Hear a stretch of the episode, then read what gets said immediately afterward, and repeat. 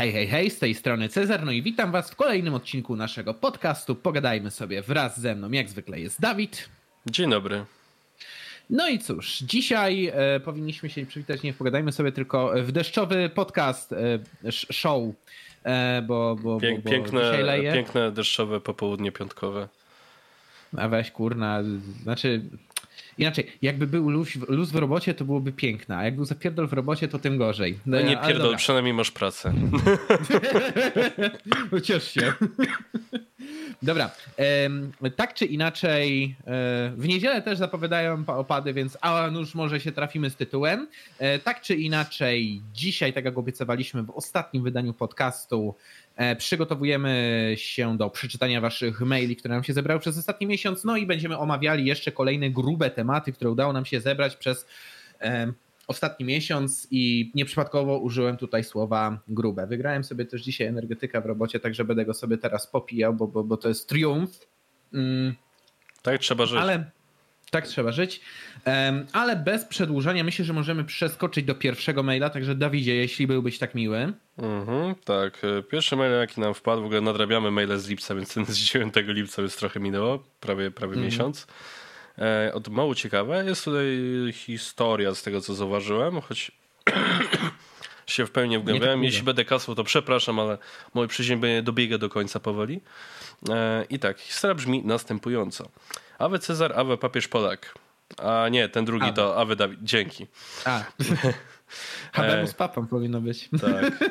E, chciałbym się z wami podzielić historią, którą przeżyłem. Oto historia o najbardziej pojebanym nauczycielu, jakiego miałem. Kilka lat temu w ostatniej klasie podstawówki mieliśmy okazję e, mieć pierwszy raz w życiu WOS. Uczył nas pan Radosław S.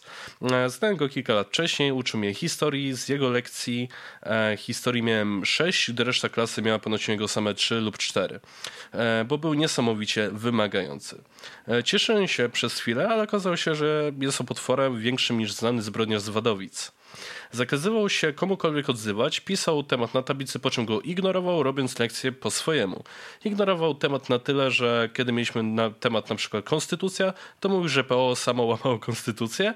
E, na tej samej lekcji powiedział mi, e, powiedział mi coś, co e, nie wiem, kto uwierzy, ale przysięgam, że tak powiedział. Butelka, uwaga, cytuję, butelka od Coca-Coli ma kształt kobiety, żeby kusić nas seksualizacją.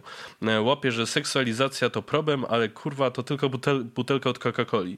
Żarty się skończyły, kiedy mówił, e, jak wykorzystywać luki w prawie i zachęcać nas do wykorzystywania, e, nas do ich wykorzystywania. E, mogę podać przykład.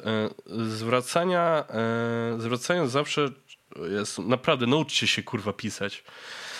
Zwracając zawsze czegokolwiek, co ma zaraz koniec gwarancji, pochwalał regulacje PiS oraz zabranianie gejom się żenić. Miarka się przebrała, kiedy stwierdził, że Jedzenie prawnie powinno być dzielone na płeć. What? E, wtedy zacząłem nagrywać jego wypowiedzi smartfonem. Zgłosiłem go, kiedy zaczął mówić o karze śmierci dla osób homoseksualnych czy przymusowym leczeniu. Pod koniec roku wysłałem wszystkie materiały nagraniowe do mojej szkoły z anonimowym donosem. E, po jakim czasie wpisałem jego imię i nazwisko w Google e, przed zgłoszeniem miał konto na Facebooku i kilka zdjęć w gazecie lokalnej. Po zgłoszeniu konto zniknęło i połowa zdjęć. Szczerze, jestem się dumny, nic nie wniosłem z WOS-u, bo nawet nikt e, przez rok nie otworzył książki. Jego styl nauczania e, nie był zgodny z jakąkolwiek etyką. Co sądzicie o tym, co zrobiłem? PS. E, w tym okresie myślałem, że jestem homo, więc nauczyciel mówiący o tym, że powinno się mnie zabić, było przerażające. Wow. E znaczy, tak, jeżeli historia jest prawdziwa, jeżeli tutaj nic nie jest przesadzone, no to Przede wszystkim zacznijmy od tego, że jesteśmy w, jeżeli jesteśmy w miejscu pracy, jeżeli wykonujemy jakieś mm, czynności zawodowe, no to obowiązuje nas nie tylko po pierwsze jakiś tam regulamin, przepisy obowiązujące w miejscu pracy, jeszcze nauczyciela dodatkowo obowiązuje coś takiego jak karta, karta. nauczycielska i e, jeżeli on wygłasza takie tezy wobec uczniów, przez co uczniowie no, czują się właśnie w jakiś sposób zagrożeni, czy, czy e, czy, czy, czy, czy nie wiem, jakoś tam szykanowani przez nauczyciela.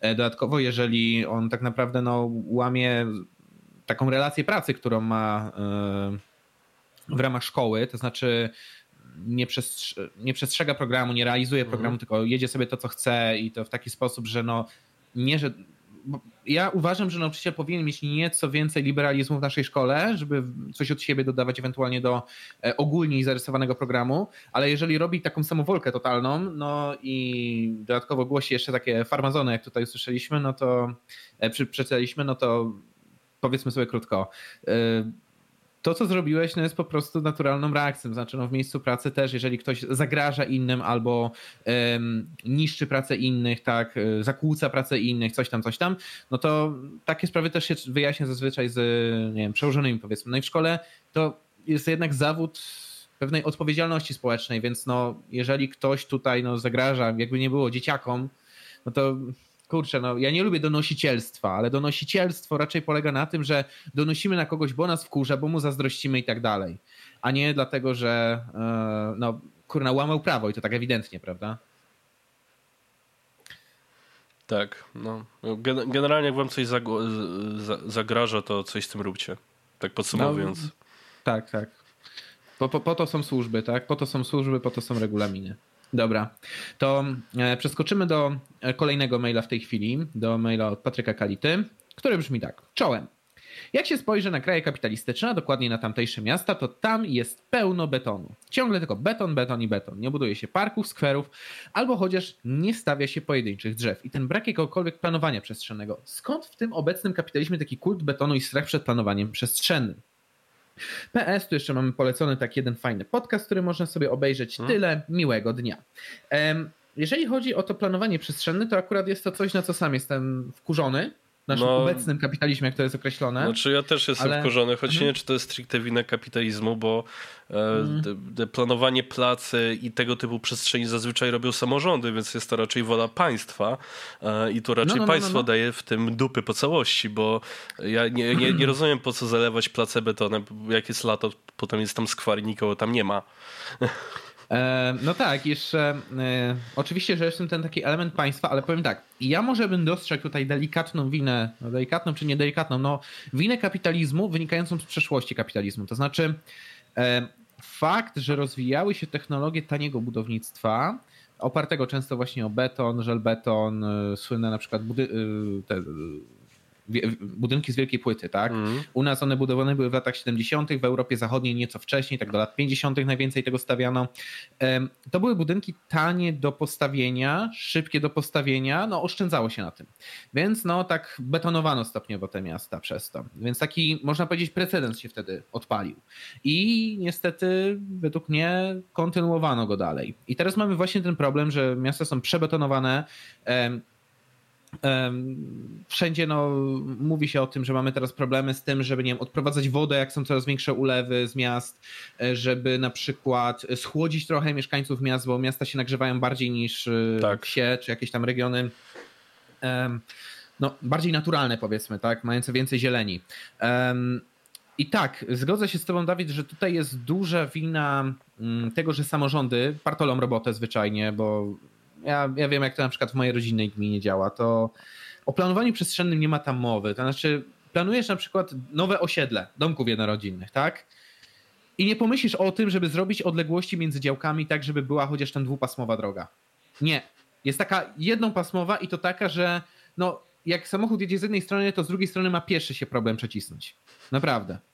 Więc yy, tak, w tym jest duża, duża wina państwa i właściwie braku planowania przestrzennego, tak powinniśmy powiedzieć. Yy, natomiast zauważa się ten trend betonowania na zachodzie. I już teraz mhm. próbuje się to zmieniać, przynajmniej w niektórych państwach, w niektórych miastach. No, jest ta słynna inicjatywa, znaczy słynna, mm, w świecie ekonomicznym przynajmniej jest znana inicjatywa tych City 3.0, e, chociaż słyszałem, że już 4.0 też ma wchodzić, czyli 3.040 E, to są takie miasta, które mają być po pierwsze smart, mają być inteligentne, mają optymalizować się przez zastosowanie no, e, komputerów, chipów, e, jakiś, jakiś nie wiem, mm, nawet kamer, które tam obserwują mhm. niektóre rzeczy, tak?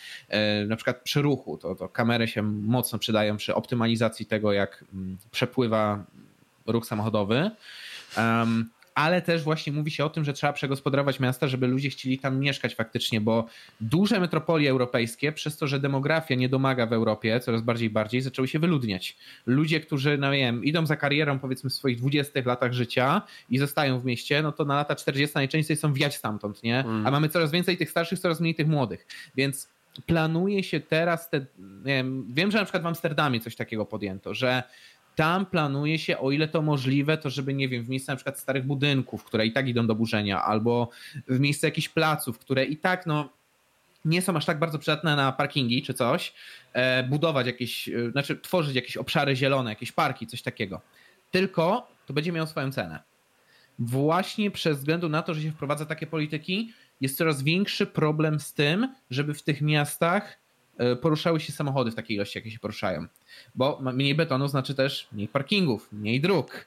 E, to jest przyjemniejsze do życia, ale no, jeżeli chodzi o infrastrukturę, transport, no to będzie gorzej. Więc z tego też powodu duże miasta, nie tylko przez swoje starówki, ale właśnie przez wdrażanie takich inicjatyw, coraz bardziej i bardziej będą ograniczały ruch samochodów. I na razie to się robi też z myślą o ekologii, czyli ogranicza się ruch tych samochodów spalinowych. Ale zobaczymy, jak to się jeszcze z czasem rozwinie i jakie będą, no, mm, jakby to po angielsku jest takie piękne słowo jak capacity. E, to ładnie to oddaje, ale po polsku to bym musiał powiedzieć, no, jaki jest limit tak, tak. ruchu miejskiego, tak? Więc mm, powiem tak, ja może bym dostrzegł tu delikatną winę kapitalizmu, no bo kiedyś po prostu budowano to, co było tańsze, ale nie zwalałbym tutaj na pewno 100% win na, winy na kapitalizm, bo tak jak słusznie zauważyłeś, po pierwsze to, co robią obecne samorządy, a po drugie, mm, no rzekłbym, że przez przestarzałych technologii no, też mocno, wykorzy- mocno je wykorzystywano w krajach no, gorzej rozwiniętych, w krajach na przykład socjalistycznych. Mhm. Tylko kraje socjalistyczne nigdy nie zdążyły się zabetonować z jednego powodu, bo były biedne. To jest, to jest to, przez co no może te kraje wschodniej Europy są mimo wszystko bardziej zielone niż te kraje zachodniej Europy. No tak, Ale wiesz, mówię, na zachodzie już ostrzegli, że trzeba to odwrócić. No tak, wiesz, ja, ja rozumiem, że to jest tańsze, nie? Tylko, że w przypadku takich terenów samorządowych to powinien być, ok, mamy to zrobić tanio, tylko że mamy to zrobić mm -hmm. dla mhm. ludzi. Bo jakby no. zrobienie betonowego placu to nie jest dla ludzi, to jest przeciw ludziom. Tylko, no, no, tylko wiesz, to też trzeba Dla aut co najwyżej. Było no, no. Tylko trzeba pamiętać, że no, kiedyś było trochę inne myślenie o ludziach. To też trzeba zauważyć. To znaczy, no, no tak, tak. No dobra, ludzie, ludzie, ale to jest tylko zasób pracy, tak? To tam walić to. Dopiero tak naprawdę dzisiaj niektóre dziedziny ekonomii wkraczają na ten poziom, że rozumiem, że człowiek, aha, to jest taki kapitał, który może nabierać coraz więcej wiedzy przez życie. Trzeba w niego inwestować, nie? Jak w kapitał taki, no, materialny czy niematerialny w firmie. Mhm, dobra, czyli trzeba zadbać o tego człowieka. Mówię, do, do 2000 roku jeszcze nawet mhm. to było dla wielu zagadką. Dopiero, mówię, tak po przekroczeniu tego mm, końcówki tego drugiego tysiąclecia zaczęliśmy inaczej myśleć o człowieku, co też powoduje takie inicjatywy i dostrzeganie tych problemów, bo ekologia to jest jedna tak jakby strona tego wszystkiego, ale druga, ludzie chcą żyć w mieście, gdzie na przykład będą też efektywnie wypoczywać, bo to oznacza wyższą wydajność w pracy. A w miastach dużych szczególnie, gdzie jest dużo takiej korpo pracy jednak, to jest niezwykle ważne, żeby ludzie mogli efektywnie No, pójście do parku w takiej sytuacji jest spoko. No pójście do parku, ale nawet Albo wiesz, pójście do domu na, i na mieć... jakąś imprezę, która mhm. jest typowo w plenarze takim leśnym powiedzmy, nie? Czy tak, ale ale ja nawet bym powiedział, że wiesz, żeby było chłodniej w tym mieście. No tak, Popatrz, tylko, więcej drzew. No mhm. tak, właśnie chciałem powiedzieć, że jak masz więcej drzew, więcej terenów plenerowych, no to tam wtedy generalnie jest chłodniej, nie? Więc nie chodzi, wiesz, no, w efekcie, jeśli chcemy wychodzić z miasta, to mhm. jakby zale- za- musimy je zazielenić po prostu. Mhm, mhm. Znaczy mi jeszcze chodzi o to, że wiesz, no nawet przebywając w domu, jeżeli nie będzie wszędzie dookoła betonu, który się, no wiesz, no grzeje tak. i oddaje to ciepło, nie? To też na coś wpłynie, więc ja powiem tak, ja nie, nigdy nie ukrywałem, że jestem wielkim miłośnikiem kapitalizmu. To nie oznacza, że nie dostrzegam jego wad. To jest ewidentna wada.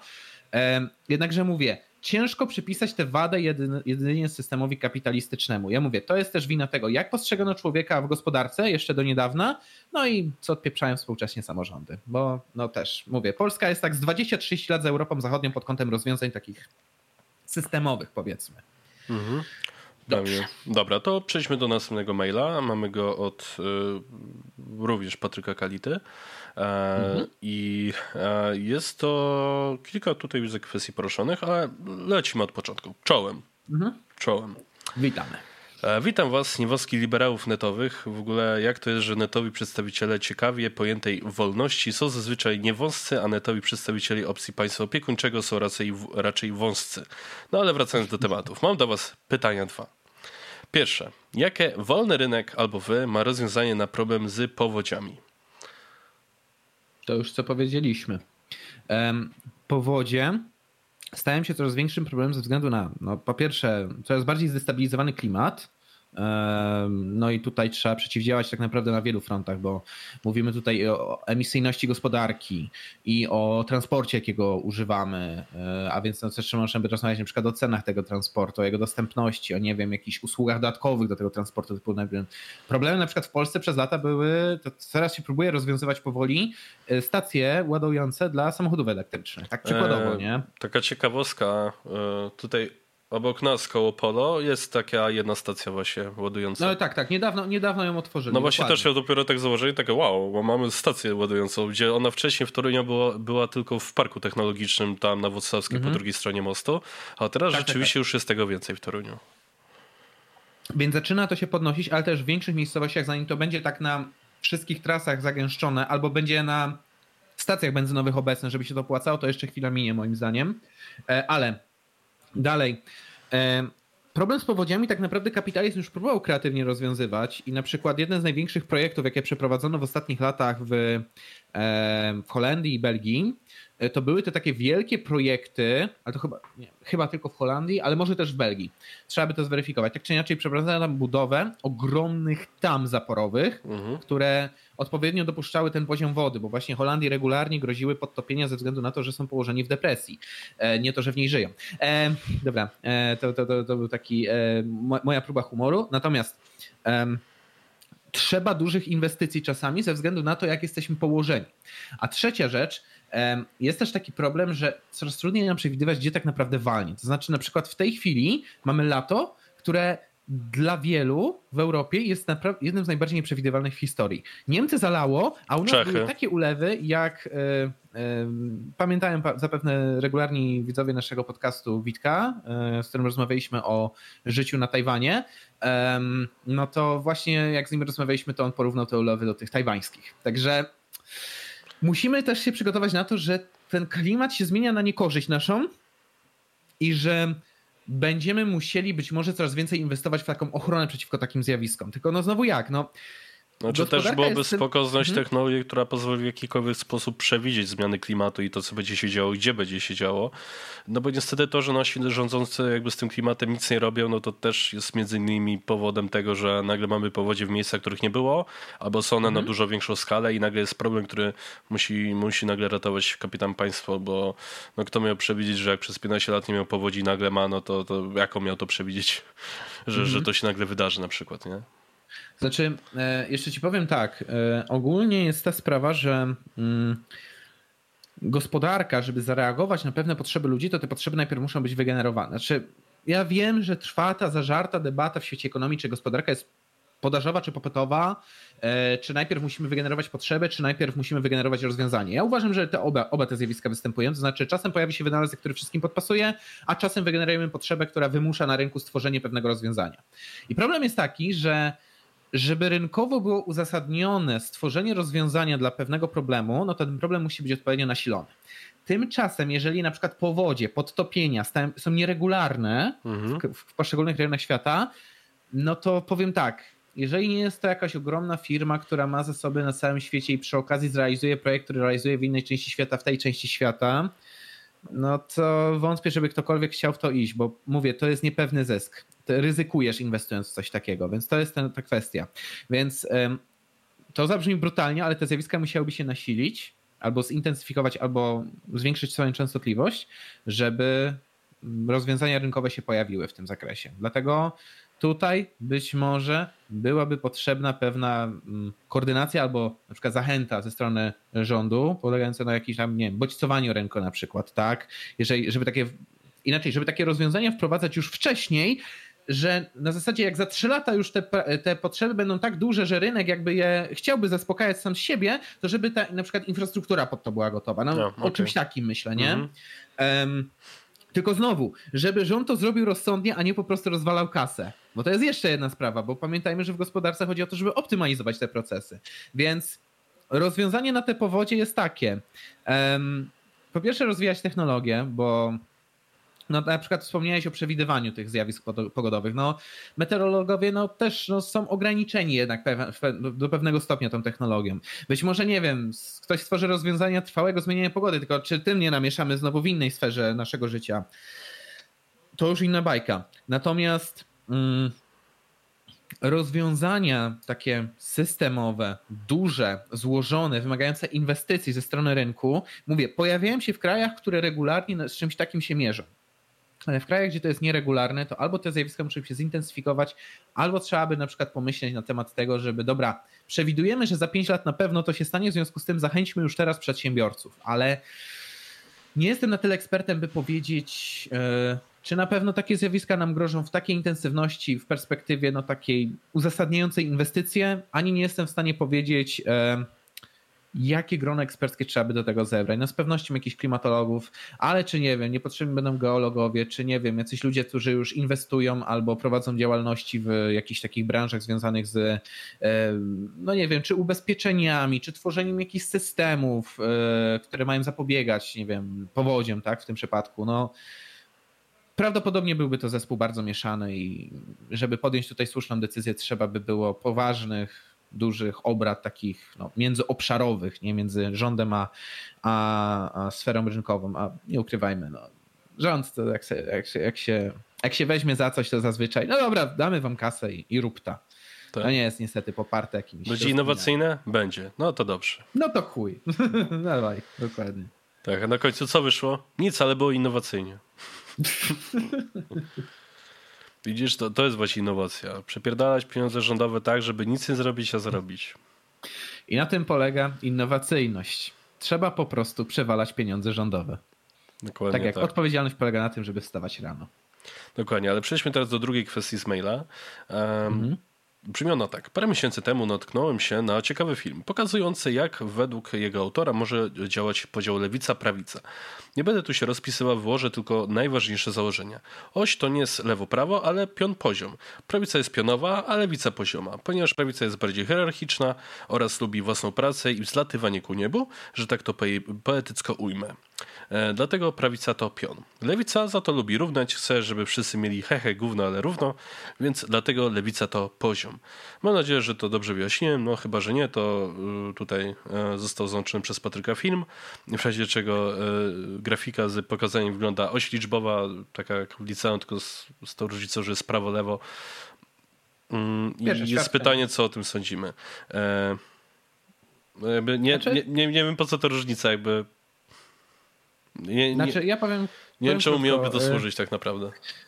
Y, moim zdaniem ma to taki efekt trochę psychologiczny. To mhm. znaczy, w pewnym sensie można powiedzieć, że ma to nawet sens. To znaczy, nawet z pozycji analizy intuicji moralnych ma to w pewien sens, no bo w ramach intuicji moralnych mówimy, że właśnie konserwatyści lubią bardziej hierarchiczność, bardziej szanują tą sferę sakrum, mocniej jakby przykładają uwagę do tego, żeby budować społeczność według pewnych zasad, reguł i przestrzegania ich, nie?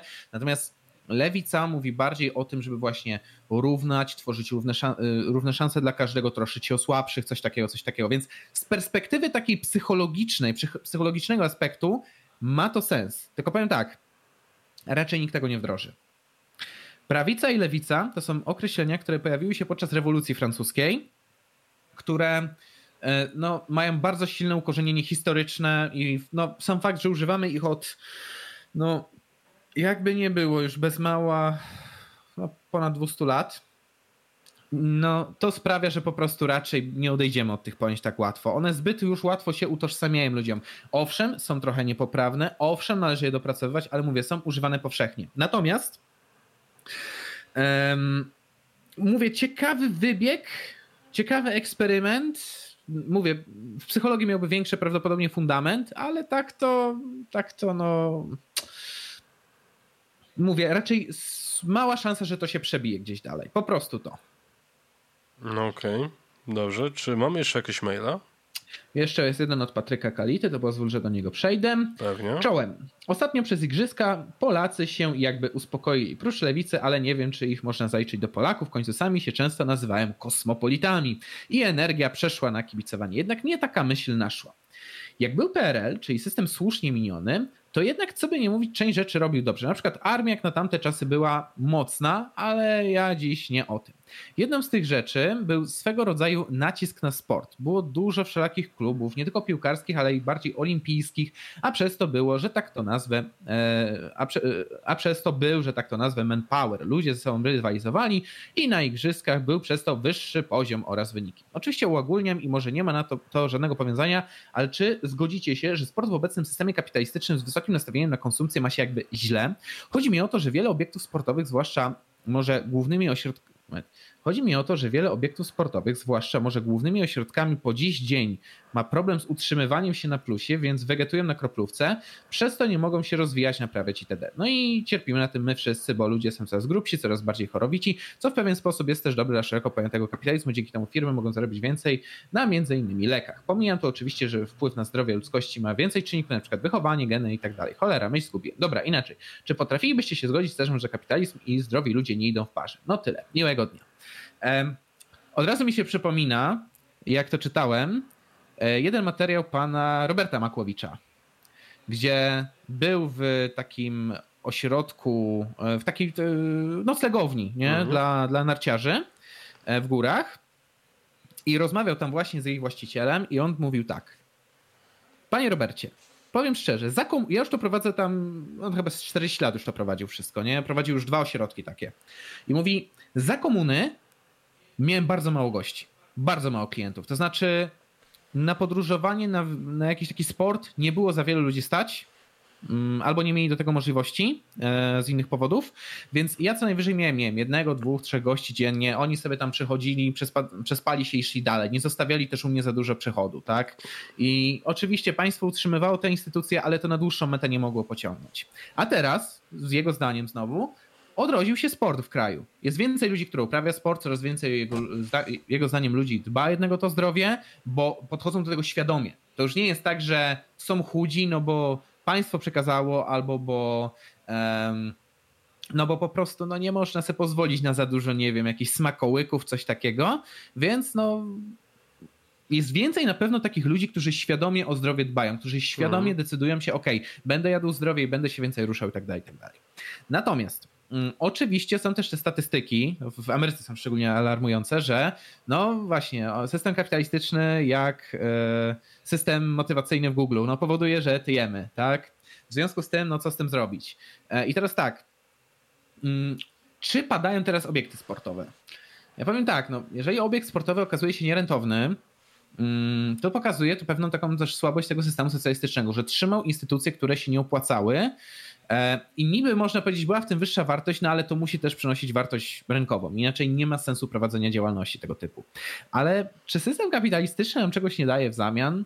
E, nasza przynależność do Unii też się do tego przyczynia, że teraz powstaje bardzo dużo obiektów sportowych. Takich, które mogą działać, na zasadzie nie trzeba ich jakoś mocno restaurować, żeby funkcjonowały. Mm, Masa orlików na przykład, powstaje.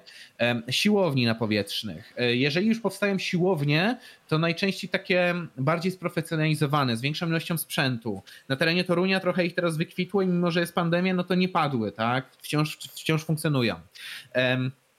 Więc pojawia się pytanie, co można by zrobić, by poprawić jeszcze to zdrowie ludzi, bo można powiedzieć w tej chwili, że no wzrosła nam liczba ludzi aktywnie zajmujących się dbaniem o swoje zdrowie i lu liczba ludzi, którzy aktywnie e, niszczą sobie to zdrowie, tak, poddając się tem presji konsumpcjonizmu. E, moim zdaniem tutaj tym czynnikiem kluczowym byłoby jednak wychowanie. Jeżeli w odpowiednim momencie życia dziecko na przykład przyzwyczaimy do większej ilości ruchu, jeżeli w określonym momencie życia, nie wiem, zadbamy na przykład też o nasze zdrowie psychiczne, bo o tym się dużo nie mówi, a zdrowie psychiczne też może wpływać na to, że na przykład ktoś je. Na przykład u mnie lata temu było tak, że ja kiedyś byłem dużo szczuplejszy, ale no, przez ja to też. właśnie, że byłem w bardzo złej kondycji psychicznej, ja zajadałem stres.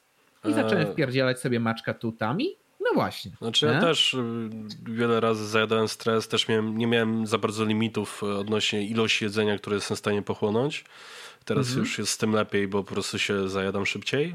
Kwestia chyba Żeby wieku. nie, bo ja też mam tylko tego jednego energolka. No.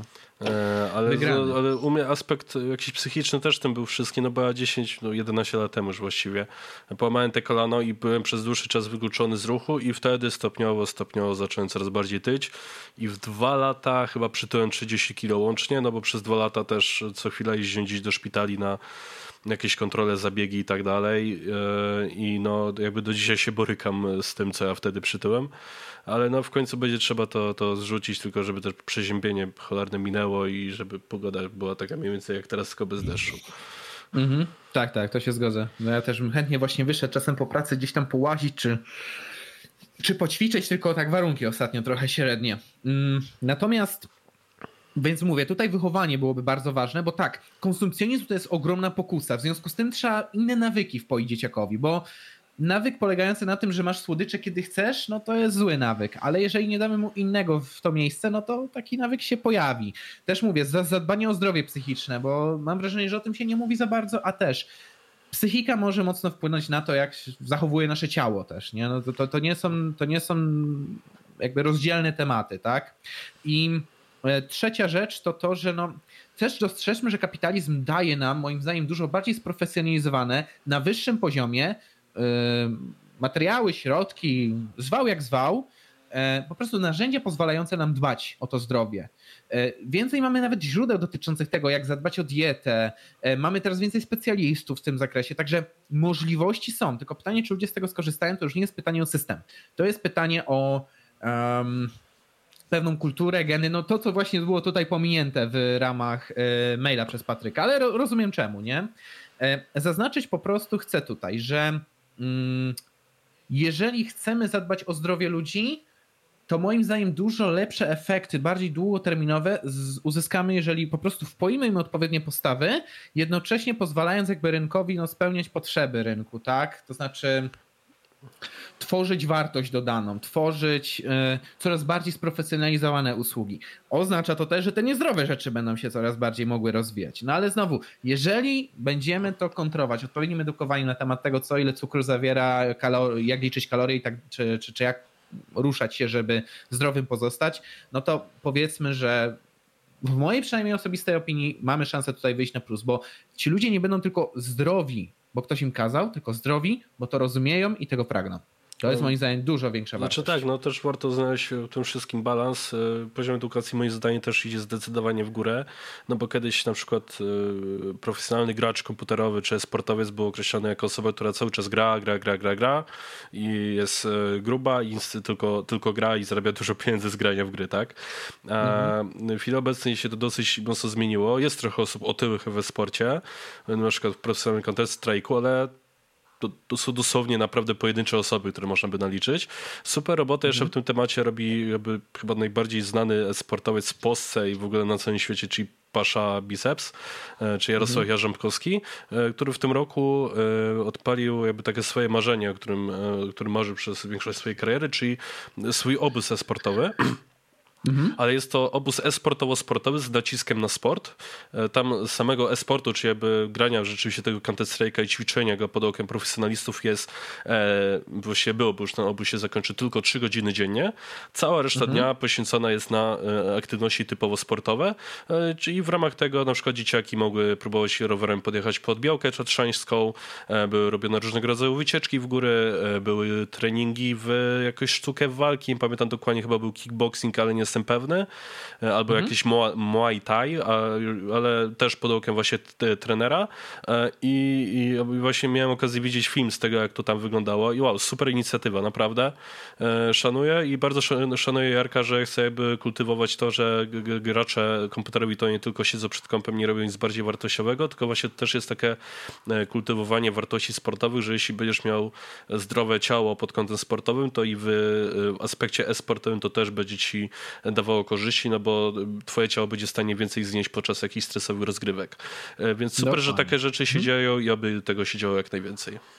Um, dlatego tak ja jeszcze krótko puentując pytanie, które było zadane na koniec maila, czy kapitalizm i zdrowi ludzie to są jakby zbiory rozłączne? Um, Może tak być, jeżeli pozostawimy to zupełnie niekontrolowane. Jednakże mówię, kapitalizm daje nam też niesamowite możliwości pod warunkiem, że stworzymy odpowiednią no, kulturę mm, fizyczną w pewnym mm. sensie, tak? Odpowiedniego e, ruszania się, e, odpowiedniego żywienia się i tak dalej, i tak dalej. Mówię, kapitalizm daje możliwości. Jak z nich skorzystamy, zależy od nas. Pamiętajmy, że to jest jednak system, który bardzo mocno stawia na jednostkę, na indywidualizm. W związku z tym no, musimy dbać o to, żeby ta jednostka też miała odpowiednie wzorce, odpowiednie bodźce do mm, tworzenia tych, e, no, do, do, do, tworzenia jakby swojego zdrowia i, i e, kreowania samego siebie. No. Dobrze. E, więc jeżeli chodzi o maile, to udało nam się szybko nadrobić. Pytań od patronów dziś nie było. W związku z tym myślę, że możemy już przechodzić do e, tematów bieżących, a tych jeszcze mamy trochę do nadrobienia. I ja zacznę od takiego e, lekkiego. Dawidzie, czy znasz już kogoś, kto nastrał do paczkomatu? Nie. No to, Mówisz, że już się pojawił ten pierwszy. E, no to mówię, czekamy na tego pierwszego, bo teraz to nawet będzie ideowo uzasadnione, żeby strać do paczkomatu, bowiem paczkomaty będą odpalone przez Pocztę Polską. Tak, Poczta Polska wkracza na rynek paczkomatów. E, dotąd, jak wszyscy pewnie wiedzą, no, to jest branża, w której konkurowały no, trzy podmioty w dużej mierze, czyli paczkomaty, Impost, Allegro oraz AliExpress.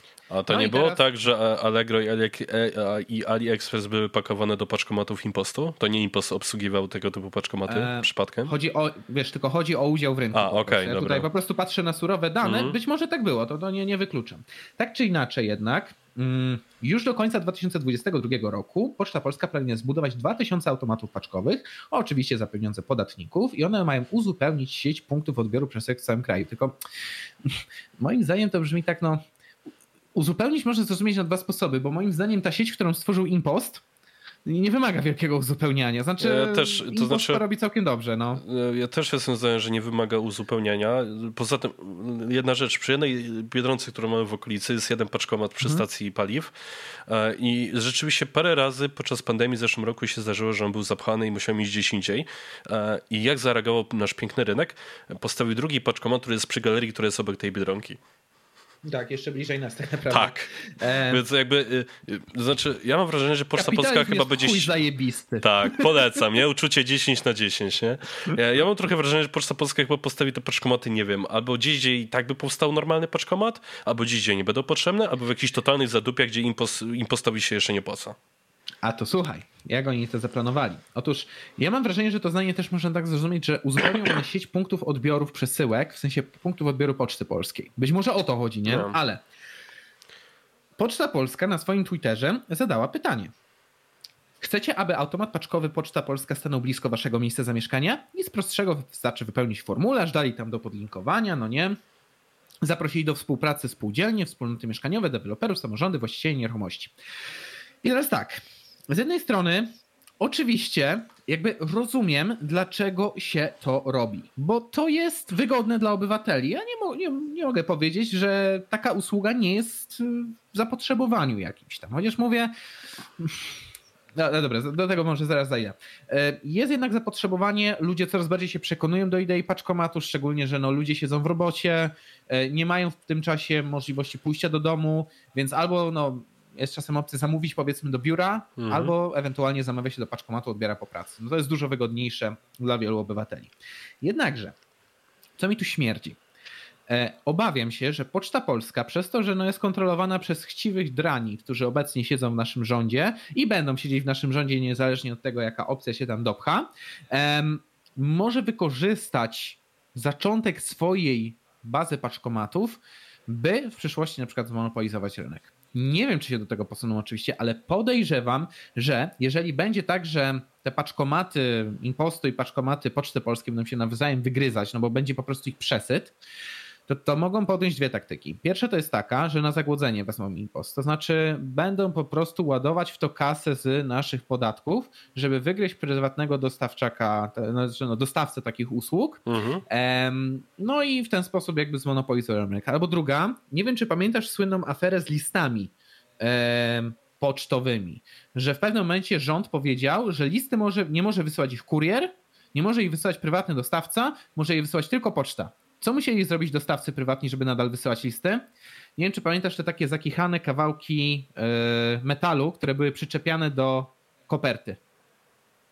Robiono to tylko po to, żeby zwiększyć ciężar tej koperty, żeby uniknęło to przepisów. I dzięki temu prywaciarz mógł to nadal robić, ale mówię, to było utrudnienie i te setki tony blachy, blachy które wykonano wiesz, do tych listów, tak mhm. tak naprawdę no, zrobiono je tylko dlatego, że rządzący byli chciwi.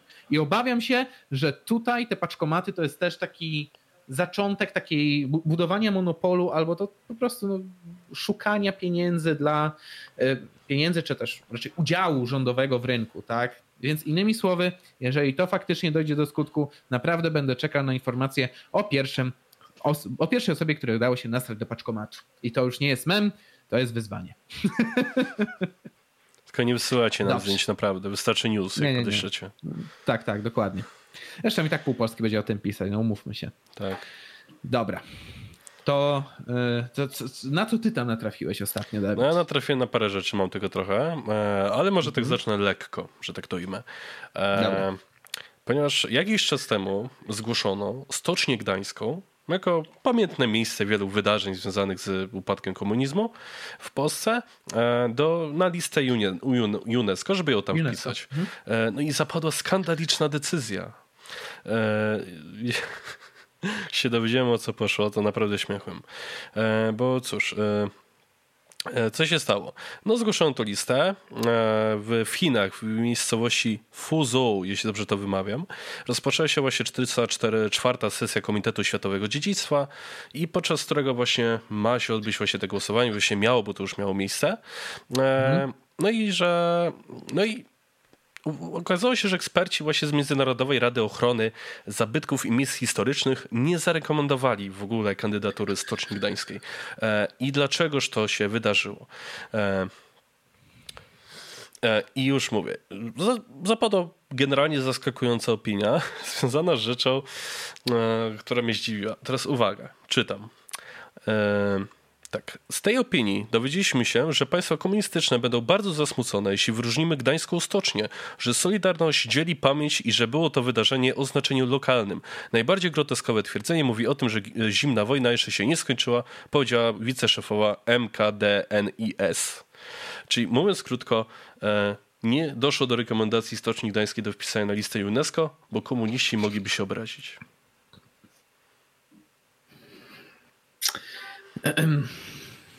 Czyli, jak rozumiem,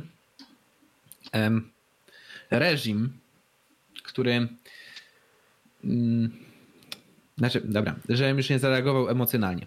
E, bo z jednej strony można powiedzieć, no moment, czy oni właśnie obronili reżimu, który mordował ludzi, który przez swoją niewydolność ekonomiczną doprowadził do masowego głodu, śmierci i tak dalej, to z drugiej strony Chiny. E, nie chcą obrazić komunistów, właśnie Chiny to jest jednak potężny zawodnik. I ja mam wrażenie, że w ogóle europejska polityka, i to nieważne, czy, czy państwowa, czy jakieś tam instytucji, które działają na terenie Europy, jest coraz bardziej spolegliwa wobec Chińczyków. I znaczy, generalnie swoje... cały zjazd, mhm. gdzie to przegłosowano, miał miejsce w Chinach, cała ta cała rada się zbierała w Chinach. No i co mhm. za tym idzie, no Chiny miały dużo, dużo do przekazania ze swojej strony. No i mhm. zablokowały to. Oczywiście uznano, że upadek muru berlińskiego można uznać jako tam dziedzictwo UNESCO, że to było obalenie komunizmu, ale Stocznia Gdańska to była za mało. Hmm. Znaczy powiem ci tak, jak sobie to tak śledzę i obserwuję, to zauważyłem po prostu, że Chińczycy no coraz chytrzej, że tak powiem, wyciągają swoje łapy do Europy i Europa jakby oddaje im grunt na różnych terenach. Na przykład w czasie euro można już było dostrzec, że cała masa sponsorów, która brała udział w, e, znaczy w no, finansowaniu tej imprezy, już była z Chin. Była cała masa jakichś takich reklam, na przykład po chińsku. Tak, tak. Co marketingowo jest No głupie, TikTok sam się no, jeszcze reklamował. Tak, tak. Tak czy inaczej, no, widzimy coraz większy udział tych chińskich spółek, które tam urosły przez ostatnie lata, jakby w gospodarce e, europejskiej. Ale mówię, przez to, że Chiny wciąż są w stanie, że tak to ujmę, dumpingować na scenowo w produkcji pewnych towarów, sprawia, że mm, coraz silniej mogą naciskać na to, jaką prowadzimy politykę lub e, jakie decyzje polityczne, kulturowe, społeczne zapadają tutaj w Europie. I oni to wykorzystują, bo to jest jednak reżim, który ma jakby no, jakiś taki dalszy plan e, na to wszystko niż tylko no żeby się nachapać, tak? Mają znaczy wytłumaczenie i tak dali takie w miarę ładne, bo pozwolę, jeszcze tylko przytoczę no. takie dokładne wytłumaczenie. E, przedstawiciele właśnie tej komisji do jakby wpisywania na tą listę UNESCO stwierdzili między innymi, że wpisanie miejsca narodzin Solidarności może prowadzić do kontrowersji w krajach, w których nadal panuje komunizm. Ich zdaniem powstanie Solidarności nie było najważniejszym impulsem do zmiany w Europie. Większe znaczenie przypisują między innymi upadkowi muru berlińskiego. Znaczy, ja rozumiem, że tam się można kłócić o symbole, bo ja to powiem tak. No znaczy, dobra, no, można, nie można. Przebaliło no, ale... to komunizm w Polsce? Tak. Bo tak, oszukujmy tak, się, mur berliński był potem. Tak. My dokładnie. byliśmy pierwsi. No tak, no u nas się zaczęło jakby to demino, tak, za chwilę później tak naprawdę zaczęły padać inne kraje, jak wschodnie Niemcy czy, czy, Rumunia chociażby. Natomiast e, pragnę tutaj zauważyć, że Chińczycy, jako że prowadzą taką no, wielu to określa mianem wojny hybrydowej, tak? To znaczy nie takiej wojny totalnej, otwartej, tylko takiej, że no właśnie będziemy was podmywać, dzięki temu, że produkujemy wszystko taniej, efektywniej, no to zmusimy was do pewnych decyzji politycznych, e, kulturowych, prawnych, jakichkolwiek tak naprawdę. To powoduje, że mm, to też pokazuje, jak wygląda polityka międzynarodowa teraz, bo mam wrażenie, że ten mm, obalenie muru berlińskiego to jeszcze jest ze względu na to, że no, mimo wszystko Niemcy to jest taki, powerhouse gospodarczy, gdzie Polska, no nie uśmi się, nie liczy się i Zachód jakby spokojnie to odpuścił, na zasadzie nie wkurzajmy Chińczyków, bo oni naprawdę są gotowi nie wiem, odciąć nas od dostępu do tanich towarów, do tanich dóbr, gdyby, e, gdyby się im tutaj postawić w tym miejscu, tak? Oczywiście e, też pojawia się pytanie o to, jak podeszli tam ludzie do nie takiego ogólnie pojętego researchu, czy, czy analizy tego case'u, tak? E, jakie padały argumenty za i przeciw wprowadzeniu na listę UNESCO tego, tego obiektu. E, bo być może to jest kwestia, nie wiem, tego jacy członkowie wchodzili w skład tej komisji, tak? Więc mm, ostatecznie bym powiedział, że no ciężko tutaj coś y, tak zdecydować jedno, e, jednorako, tak? Dlaczego nie wpisano ostatecznie stoczni do tego spisu UNESCO, na to, zabytków UNESCO, natomiast mówię, trochę mnie to nie dziwi, że argument mógł być taki, ej, nie obrażajmy Chińczyków i że no, Polska ma małe znaczenie międzynarodowe. No nie łudźmy się, no tak po prostu jest. Um, więc no cóż, no, no, no Wałęsa w Chinach nie poprzeskakuje jednak przez ten mur. No nie poprzeskakuje, no. Nie, nie przez ten w Chinach przeskakiwałby przez mur chiński. Oj kurczę. No wiesz co? No my tu mówimy o tym, jak Chińczycy nas zro zrobili w bambuko z polityką historyczną, a nie mówimy o tym, jak nasz rząd nas zrobi w bambuko z polityką historyczną. Chcesz coś usłyszeć? No, co tam się stało? W tym roku przestaliśmy pracować na rząd dopiero 25 lipca. Tak, tak, yy, widziałem to. Yy, również to niezwykle zasmuca. Może tutaj przybliżmy wszystkim informacje. Otóż według obliczeń ekspertów z Instytutu Edukacji Ekonomicznej Lipa von Misesa w skrócie zwanym Instytutem Misesa. W tym roku na Dzień Wolności Sektora Prywatnego e, przypadł dopiero 25 lipca. Oznacza to, że rząd no, skoci po prostu rekordowo dużo pieniędzy z naszych kieszeni. Mm. E, z, kieszeni tak naprawdę sektora prywatnego. To tak, oznacza to, że teraz... mogliśmy krzyczeć, że podatki to kradzież do 25 lipca, teraz już nie możemy. Tak. Do końca e... roku. Ale potem się to zresetuje. Tak, i to no, Niestety coraz szybciej się to resetuje. E, tutaj jeszcze jest wyjaśnienie metodologii Instytutu. Więc y, to, to jest tak. Nasz wskaźnik obliczamy przyrównując realne wydatki publiczne do prywatnie wytworzonego produktu krajowego brutto. Od oficjalnych wydatków publicznych odejmujemy te, które są jedynie księgową fikcją. Sektor publiczny oficjalnie sam sobie płaci podatki, składki od emerytur, rent i pensji. Nie uwzględniamy tych podatków i składek jako części wydatków publicznych, bo nie prowadzą one do realnych przesunięć zasobów gospodarce. No to jest prawda. Tak oczyszczone wydatki publiczne zestawiamy z prywatną częścią PKB, czyli PKB pomniejszone państwowe wydatki na dobra finalne, konsumpcyjne i inwestycyjne. Im później w danym roku wypada Dzień Wolności większy sektor prywatnego, tym większe obciążenie wydatkami publicznymi przedsiębiorców, pracowników i inwestorów działających w sektorze prywatnym. Tak tłumaczą swoją metodologię ekonomiści z Instytutu Misesa.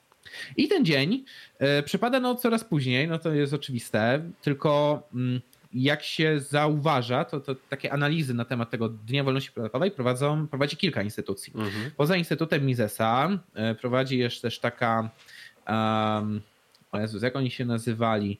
Była to taka instytucja, mm, Deloitte oni się chyba nazywali, jeśli dobrze pamiętam, to jest y, oni coś tam, to jest, to jest taka organizacja, która pośredniczy chyba w handlu, w kontaktach międzynarodowych, taka firma doradco, doradczo konsultingowa, jeśli dobrze pamiętam, ale okay. proszę mi poprawić, jeśli się mylę. No i oczywiście od lat tak naprawdę, bo już od 90. lat, 94 pierwszy raz to zrobił Instytut imienia Adama Smitha. No i mm, co można zauważyć w tych trzech wskaźnikach, bo one mają troszeczkę rozbieżne metodologie. No, na przykład okay. E, Instytut Misesa ma taką, która powoduje, że faktycznie no, wywaliło. Według Instytutu, według Centrum imienia Adama Smitha ten dzień przypadał gdzieś tam jednak pod koniec czerwca, ale też to jest jednak wskok. E, według Deloitte to przypadało gdzieś tam po rozpoczęciu czerwca.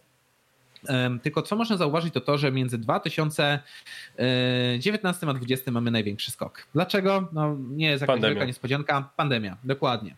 E, zwiększenie wydatków e, sektora publicznego było spowodowane tym, że trzeba było nabyć e, no, środki po prostu do zwalczenia pandemii, tak? Zakupy tych maseczek, szczepionek. Nie, nie czy, zapomnij czy... o wydaniu milionów złotych na influencerów i na emisję reklam, mówiące, że mamy siedzieć Dokładnie. w domu. Um, z naszych podatków. Ponadto, tak, ponadto, ponadto tarcze antykryzysowe, które też pamiętajmy, one były finansowane z budżetu państwa, a te pieniądze przecież no, wcześniej tam wpłaciliśmy, więc to tak naprawdę z naszych szło. Dodatkowo no, wielu tutaj ekonomistów zauważa, właśnie między innymi z wymienionych tutaj instytucji, że to, co odwalił tutaj rząd, to jest y, działanie, które powinno być godne więzienia, powinno być godne kryminału. Dlaczego? Bo e, przez cały ten okres lockdownu mówiło się, że pomysły na stymulację finansową rządu są nieefektywne gospodarczo, bo to jest po prostu dawanie ludziom pieniędzy no, no za nic. To są niby te pakiety stymulac- stymulacyjne, ale po pierwsze, okazało się, że można robić na tym wałki. Po drugie, okazało się, że nie każdy dostaje tak naprawdę, mm, szczególnie osoby, które tam właśnie mniej zarabiały, mają z tym problemy. Dodatkowo, że. Mm, większy efekt w środku pandemii dałoby obniżenie kosztom pracodawcom, tak, kosztów pracodawcom tak naprawdę, bo pracodawca ma wybór w momencie krachu gospodarczego. Albo zwalnia pracownika i w ten sposób obniża koszty, e, albo no, ktoś inny mu te koszty obniży. No i Ewentualnie podnosi cenę produktu, ale no, pytanie, czy reszta rynku no też to zrobi, inaczej może się to zakończyć krachem firmy. No i jeszcze jedno pytanie, czy ludzie niestety nie zmniejszą swojego popytu na dane produkty, no bo produkty stały się droższe i przez to przestaną kupować, więc to jeszcze bardziej wrąbie firmę w, w ten w kanał. W związku z tym e, nie pomyślano o tym, żeby może zaregulować pewne branże, o tym, żeby może obniżyć podatki, może żeby renegocjować jakieś tam umowy z kontrahentami dla firm, które świadczyły usługi sektorowi publicznemu, bo na przykład rząd mógłby sobie trochę uszczypnąć. Ktoś o tym pomyślał, ale nie, oczywiście, że nie. W związku z tym no, dodajmy jeszcze do tego, że tegoroczny budżet to jest taki, no raczej średnio realistyczny, jak się mówi, okay. bo na przykład przewiduje się do niego bardzo optymistyczne wskaźniki makroekonomiczne, że mm, jeżeli faktycznie one mają się potwierdzić, to powinniśmy właśnie już zmniejszać wydatki sektora publicznego, bo inaczej dojdzie do takiego zjawiska wypychania, czyli zastępowania tego, co robił sektor prywatny sektorem publicznym. No i, no i właśnie, no i rząd nie robi nic takiego, a przewiduje, że będzie boom. No to albo nie będzie tego boomu i rząd nas oszukuje, albo rząd przewiduje ten boom i nie zamierza się już wycofać, bo wykorzystał pandemię po to, żeby przejąć większy udział e, w tym cieście znanym rynkiem. W związku z tym trzeba zaznaczyć, rząd kosi nam coraz więcej pieniędzy. E, od paru lat to mamy wręcz trend niezmienny e, w tym względzie. No i pandemia niestety przełożyła się na to, że tych pieniędzy nie tylko zostanie coraz mniej nam w kieszeni, ale że też coraz mniejszą konkurencją rynek się wykaże. A to oznacza znowu ni mniej, ni więcej, że no, rząd będzie miał potem dużo większą kontrolę nad tym, no, co jest na rynku, co dostaniemy, czego nie dostaniemy. No a to zwiększy także jego kontrolę polityczną. Więc no, nie dziwię się krytyce ze strony Instytutu Ludwika von Misesa. To jest skandal rządzący robią polityki, które nie mają prawa się sprawdzić za nasze pieniądze, powinni za to pójść do kryminału, już nie wspominając w ogóle o tych wałach, których dokonywano na zamawiane maseczki bez testów, na e, przepieprzenie na respiratory pieniędzy. E, przecież były te afery w zeszłym roku. No, no ale no właśnie, no, no, nasi rządzący czują się już bardzo bezkarni. Zresztą omawialiśmy w ostatnim podcaście, jak mówiliśmy o tym, jak się nasza pani e, marszałek tak odzywała do ludzi zebranych na wiecu. Także elitaryzm postępuje i efekty finansowe też tego widzimy. Dobrze. To w takim razie, skoro już poruszyłeś temat związany z podatkami, tego co się dzieje podczas pandemii i, e, i tego, że, że idziemy w kierunku powolnego kryzysu, e, że tak to ujmę, to pozwól, że teraz ja przytoczę takie dwa tematy, które też są z tym powiązane. Ja chciałem to zostawić bardziej na koniec, ale jak już przytoczyłeś ten temat, to e, stwierdziłem, że, że, że wyjdę z tym już teraz. E, mam tutaj takie dwie ciekawe rzeczy. Jedną z nich, którą będę chciał omówić e, za chwilę, wyślę już do siebie na Messengera, bo chciałem, żebyś na to zerknął. Okay. E, ale odnośnie pierwszej już mówię o co chodzi. E, udało mi się dotrzeć do e, newsa od, od Financial, Financial, Times, który opisuje kwestię tego, co się dzieje na rynku nieruchomości w związku z pandemią i tu nie tylko tutaj w Polsce, ale generalnie w Europie. Mianowicie okazało się, że ceny domów rosną w wielu dużych gospodarkach, czy też średnich i Aha. jest to niesamowity wzrost, ponieważ pandemia koronawirusa sprawia, że domy, ceny domów rosną niemal w każdej większej gospodarce, wywołując największy wzrost od ponad dwóch dekad i ożywiając tym samym obawy ekonomistów dotyczące potencjalnego zagrożenia e, po prostu kryzysem finansowym, podobnie jak w 2008 roku, gdzie też e, boom e, zakupowy mieszkań, nieruchomości sprawił, że do kryzysu doszło. Hmm. Mianowicie. Troszkę bardziej ale tak. No. Tak, e, ale mianowicie, wracając do sedna. Spośród 400 krajów OECD, czyli tych europejskich, tylko trzy doświadczyły spadków realnych cen nieruchomości w pierwszych trzech miesiącach tego roku. W całej reszcie były tylko i wyłącznie wzrosty. I tak, analizy twierdzą, że właśnie historyczne niskie stopy procentowe oszczędności zgromadzone podczas lockdownu lockdownów i chęć e, posiadania większej przestrzeni, gdy większość z nas pracuje w home office, więc no, spędzamy w tym domu dużo więcej czasów i to, że on może być małą klitką, może zacząć nam przeszkadzać w niektórych przypadkach, napędzają mhm. trend, żeby tych mieszkań kupować coraz więcej. Pan Claudio Borio, czyli szef Departamentu Monetarnego i Ekonomicznego w Banku Rozrachunków Międzynarodowych Banku Centralnym, jeśli dobrze to przetłumaczyłem, e, stwierdził, że w krótkim okresie wzrost cen domów może być właśnie dobrą rzeczą dla gospodarki, ponieważ ludzie, którzy już posiadają domy, czują się bogatsi i mogą wydawać więcej dzięki wycenie swoich aktywów. Więc jakby krótkoterminowym e, okresie czasu jest to dobra stymulacja dla rynku. E, tylko problem polega na tym, że lockdown trwa, za chwilę chyba będziemy mieli kolejną falę lockdownów. E, i pytanie, czy to właśnie nie może doprowadzić do jakiegoś kryzysu, bo wzrost cen cały czas rośnie, są, mamy wzrosty, te nieruchomości są, są coraz droższe i, mhm. i też e, zweryfikowano, że roczny wzrost cen domów w grupie bogatych krajów OECD osiągnął 9,4% i jest to najszybsze tempo od 30 lat w pierwszym kwartale 2021 roku. E, I gdy gospodarki odbiły się na zeszłorocznej poważnej recesji wywołanej przez koronawirusa, to nieruchomości poszły bardzo mocno e, w górę. Mhm. I teraz e, właśnie pytanie do Ciebie, Czarko, jako osoby, która ogarnia kwestie e, ekonomiczne. Jak byś ocenił właśnie to, co się teraz obecnie dzieje na rynku nieruchomości? Czy mamy powód, żeby obawiać się podobnego kryzysu jak w roku 2008, gdzie mamy zażnięte stopy procentowe, mamy tanie kredyty, a ludzie chcą kupować coraz więcej nieruchomości? O, widzę, widzę będzie orka. Proszę Państwa, podsumowując to krótko. Jest chujowo i będzie jeszcze gorzej. Dziękuję. E, tak czy inaczej, wracając. E, porównanie z kryzysem 29 roku jest tutaj dość nieprzypadkowe. Co prawda, w kryzysie 29 chodziło jeszcze o to, że tak, e, podaż pieniądza była tak ogromna, że no, pieniądz był po prostu niesamowicie, niesamowicie tani, tak. I mieliśmy w wyniku tego, no, taką, jak to określone tutaj zostało, inflację cen nieruchomości, ale mówię, w kryzysie 29 roku chodziło jeszcze o wycenę no, aktywów trwałych ogólnie, mm -hmm. tak? Mhm. o rzeczy, które się przydają no, trochę dłużej, nie są tylko do konsumowania. W firmach się ich używa albo w jakiejś tam działalności.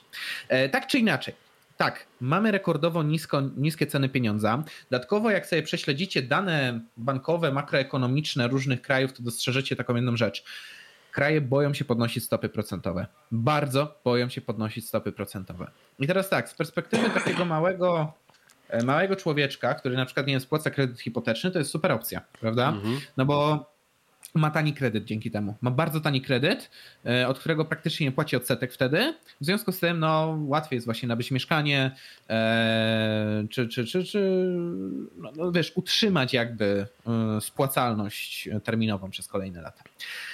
Natomiast niestety przez to, że kredyty są tanie, to ludzie mają większy dostęp do pieniądza. Większy dostęp do pieniądza oznacza właśnie, że coraz więcej mogą zainwestować. Mm, mimo tego, że nie są tak stabilni finansowo, tak? Bo większe stopy procentowe mhm. ograniczają dostęp do kredytu, ale też spowodują, że ci, co mają tych pieniędzy mniej, są mniej finansowo zabezpieczeni, no nie wydadzą tyle na, na inwestycje pokroju dom e, pieniędzy, przez co no, ten kredyt będzie faktycznie spłacalny, jeżeli już ktoś go weźmie. I teraz tak. Mieliśmy ten problem od 2003 roku w USA. USA już wtedy zarżnęło swoje stopy procentowe i nie podniosło ich po bańce internetowej. I jak się zbliżał kryzys 2008, to pojawiło się tam zjawisko tak zwanych ninja. Ninja to byli ludzie, którzy mieli, e, to, to jest skrót, to jest akronim od no income, no job, no asset. Czyli e, ninja nie miał pracy, pieniędzy ani Przychodów. aktywów, a mimo to mógł dostać e, kredyt. I to tak naprawdę z czapy. E, bo e, po pierwsze, no te kredyty były tanie, więc teoretycznie były obarczone mniejszym ryzykiem, a po drugie, te kredyty e, były mm, jakby wyznacznikiem premii dla menadżerów banków, czyli czym więcej takich kredytów wydałeś, no to tym więcej kasy zarobiłeś, więc chciano wypychać tych kredytów jak najwięcej. I teraz tak, zwiększona akcja kredytowa, szczególnie właśnie na aktywa trwałe pokroju nie wiem, domów, ale także nie samochodów powiedzmy, spowodowała, że w 2008 roku dupnęło, bo jak ktoś zaczął robić e, analizy e, finansowe banków, się okazało, że ich aktywa są i tutaj nikt, nikt nie oskarża o rasizm, ale są czarne. Bo w finansach są takie określenia na aktywa białe i czarne. Białe to są aktywa dobre, aktywa spłacalne, aktywa z pokryciem. Czarne to są aktywa bez pokrycia. No i przy okazji banków jednym z najważniejszych aktywów są kredyty. Jak się kredyt nie spłaca, to jest to aktywo czarne. Tylko jak wykryto, że one są czarne? Bo się okazało, że nie było ich w samych bankach. E, banki, e, inaczej, banki robiły sobie taką specjalną operację polegającą na tym, że tworzyły spółki córki, do spółek córek wypychały jak najlepsze aktywa i na bazie wyceny jakości aktywów tych spółek córek uzyskiwało oprocentowanie dla pieniądze, które następnie mogli puszczać w obieg coraz większej i większej ilości. Ale same banki no, miały czarne aktywa w rzeczywistości, miały dużo niespłacanych kredytów, no ale pchały to dalej, no bo z tego była e, kasa, z tego były premie dla e, przedstawicieli e, no, menedżerów tych banków, tak? Więc to raz. I dwa, też wtedy mogliśmy zauważyć nagłą wyższą wycenę aktywów. No bo jak ludzie mają większy dostęp do pieniędzy, no to kupują więcej. A jak przedsiębiorcy że więcej kupują, no to co robi? Podnosi cenę. To jest proste jak 2 plus 2. W związku z tym, w tej chwili też Mamy także, zarżnęliśmy stopy procentowe, więc kredyt jest opór tani. Jeszcze mówię, są jeszcze kraje, które próbują jakkolwiek to podnosić. Słyszę się tam na przykład o Węgrzech, Czechach, że to są kraje, które próbują tam choćby delikatnie to podnosić. Tymczasem, co robi genialna Polska? Stwierdza, że my z potęgą pokroju, nie wiem, Niemiec, Wielkiej Brytanii czy Francji i trzyma te stopy kurne na praktycznie rekordowo niskich poziomach, bliskim zeru. Mhm. Świetny pomysł. Świetny pomysł NBP, naprawdę genialny. Dodatkowo obserwujemy, jak dobrze tutaj też zostało zauważone, wycenę tych aktywów wyżej. No po pierwsze ludzie mają więcej pieniędzy, a po drugie sytuacja. To jest doskonale zauważone. Mamy sytuację pandemiczną, w ramach której więcej siedzimy w domach, praca musi być przeprowadzona w ramach home office'u, a dodatkowo jeszcze zauważyłbym, że mamy ten problem, że mamy bardzo niskie stopy procentowe. To znaczy też, że na lokatach zarabiamy ekstremalnie mało, i dodatkowo jeszcze mamy tam jakieś narzuty po kraju podatku belki. Dodatkowo jeszcze pamiętajmy, że lokata musi być, żeby realną wartość generowała, ona musi być skorygowana o inflację. Okazuje się, że na lokatach tracimy. Co to znaczy? Że musimy te pieniądze lokować w czymś, co zyskuje wartość. Co zyskuje obecnie wartość? Nieruchomości. Mieszkania. Więc ludzie masowo się na nie rzucili i wykorzystujemy je jako lokaty. W związku z tym tak, mamy ten problem, którym teraz tak trąbią najbardziej chyba Lewicowcy. Amerykańscy, nie, nie, amerykańscy milenialsi, ale coraz mm. częściej słyszy się o tym w Europie, że nie wiem, na przykład moi rodzice mogli kupić sobie mieszkanie za nie wiem, 60-80 tysięcy dolarów i spłacali to w 10 lat, a ja w 40 nie mogę się e, pozbyć kredytu. No tak. To pokazuje, jak bardzo inflacja mieszkań poszła w górę. I w tej chwili będziemy tego zbierać gorzkie żniwo. I czy grozi nam taki kryzys? Powiem tak. Ja się dziwię, że bardziej nie dupnęło przy okazji tego e, załamania gospodarczego, tego szoku gospodarczego związanego z pandemią koronawirusową. Natomiast to, że nie walnęło, to nie znaczy, że uniknęliśmy kryzysu to oznacza, że mogliśmy sobie go opóźnić. Ja powiem tak, jak troszeczkę się już wgłębiłem w sytuację ekonomiczną w czasie studiów, świata, Polski i tak dalej, spodziewałem się szczerze w okolicach 2020-2022 porządnego dupnięcia gospodarczego. I pandemia y, koronawirusowa mnie jeszcze bardziej do tego przekonała. Tylko mam wrażenie, że również pandemia powoduje, że jeszcze mało kto boi się stwierdzić, dobra, odsłońcie kartę, albo dobra, teraz będę regulował wszystkie należności, które mi są należne, tak? Bo też pamiętajmy, żeby zaczęło się takie domino sypać, to ktoś musi powiedzieć, sprawdzam. E, w 2008 roku to sprawdzam polegało na tym, że ludzie chcieli zacząć wyciągać, prywatni ludzie chcieli zacząć wyciągać pieniądze z banków masowo, tak zwany run na banki przeprowadzili, a instytucje, które były z bankami powiązane, no też chciały uregulowania pieniędzy, których te banki nie miały, no bo dały kredyty, które nie były spłacalne. I teraz pytanie, czy ktoś powie teraz sprawdzam? I kto i gdzie tak naprawdę? Bo jeżeli ktoś to zrobi, to tak, kryzys jest bardzo możliwy, tylko z kryzysem jest ta sama sprawa co z pogodą. Możesz być najlepszym meteorologiem, ale dokładnego momentu możesz się tak nie przewidzieć. Nie? Ale czy nam to zagraża? Jak najbardziej. Okay. Bo mamy relatywnie wysokie inflacje cen aktywów trwałych i duże problemy z sektorem, mm, to się nazywa monetarnym, czyli no, działań banku centralnego, finansów, obrotu pieniądza i tak dalej. Okej, okay, dobra. I właśnie druga rzecz też nawiązuje do pierwszej, mhm. bo tak, wspomnieliśmy o inflacji cen nieruchomości, e, o zarżniętych stopach procentowych, wszystkim wokół tego i tego, co też wywołało e, poprzedni kryzys. I to, co ci wysłałem właśnie przed chwilą, to jest tweet Tomasza Wróblewskiego z Warsaw Enterprise Institute, który na swojego Twittera właśnie wrzucił post z informacją właśnie na temat szaleństwa inflacji i cen na rynku nieruchomości, ale dodatkowo wrzucił też wykres, który przedstawia cenę czy e, wartość pieniądza w przeciągu historii. E, tutaj wrzucił wykres, który przedstawia ostatnie 5000 lat i informację, że ostatni raz pieniądz był tak tani, w 1929 roku, tuż przed wielkim kryzysem. I teraz pytanie, Czarku, czy to jest jakaś dodatkowa informacja, która może skłaniać do tego, jak wielki ewentualnie czeka nas kryzys? I pytanie numer dwa, czy są w ogóle jakiekolwiek dane, które przedstawiają wartość pieniądza 5000 lat temu, czy to jest takie trochę taki banialuk? Um, bo wiesz, po, pod tym postem, bo mhm. niektórzy zaczęli się pruć do pana Tomka, że e, no panie Tomku, niektórzy historycy nie są w stanie dokładnie ustalić, kiedy żył e, dany faraon i są e, typu przestrzały 200 lat, a pan tutaj wyskakuje z wykresem, który pokazuje wartość pieniądza sprzed 5 tysięcy. Znaczy tak, to jest troszeczkę może przesadzone, bo e, tak naprawdę profesjonalne prowadzenie finansów publicznych, mm. analizowanie gospodarki, najszybciej pierwsze banki centralne to tak XVI wiek, jeśli się nie mylę, czy XVII, to od, od tamtego momentu. Okay. Tak? Więc tak, to jest trochę przesada, bo to są mocno szacunkowe liczby. Okej, okay, ale jakby o to, co się działo 3000 lat temu, jakby nas nie interesuje. Ale Chodzi ja, ja mówię, o, o, wartość ja pieniądza, mówię, która jest bardzo bliska tego, która miała miejsce przy pierwszym wielkim się, kryzysie. Nie musimy się cofać nawet do 5000 lat. Dla każdego zainteresowanego mhm. mogę polecić sobie, na Wikipedii to chyba jest, czekaj, sprawdzę tylko e, over years, moment, moment, moment. Spoko. E,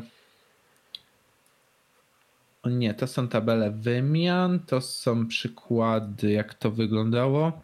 O, jest. Nawet na polskiej Wikipedii można to znaleźć, mhm. ale na amerykańskiej jest to lepiej opracowane. W sensie, no, dokładniej, tam mamy więcej danych. Um, ale mamy coś takiego, jak wartość nabywcza jednego dolara amerykańskiego w porównaniu do 1774, czyli w momencie, gdzie wprowadzono dolara. I teraz tak, jak myślisz, obecny dolar, z, y, obecny, no, z 2011 dolar, mhm. ile jest warty dolara z 1774? No zakładam, że niewiele pewnie. Bardzo niewiele. Niewiele to jest mało powiedziane. On jest warty plus minus 3,4 centa. No. To pokazuje skalę, jak przez lata, przez e, od początku jakby istnienia USA, zarżnięto wartość dolara. I oczywiście są bodźce ku temu, by robić to inflacyjnie, tylko jak się przyjrzymy danym, to na początku ta wartość dolara raz spadała, raz rosła. Oni próbowali utrzymać pewną równowagę wartości dolara. Na przykład e, ona w 1780 została zarżnięta z dolara do 59 centów względem tego początkowego dolara. Tak? Mhm. Tylko już w 1850 ta wartość znów przekroczyła jednego dolara. Ameryka nie wchodziła wtedy w wojnę i postawiła na bardzo restrykcyjną politykę pod kątem monet, e, podaży pieniądza. I dzięki temu odbudowała wartość dolara. Tylko pamiętaj, pamiętajmy, że zawsze wydajemy więcej pieniędzy w czasie wojen.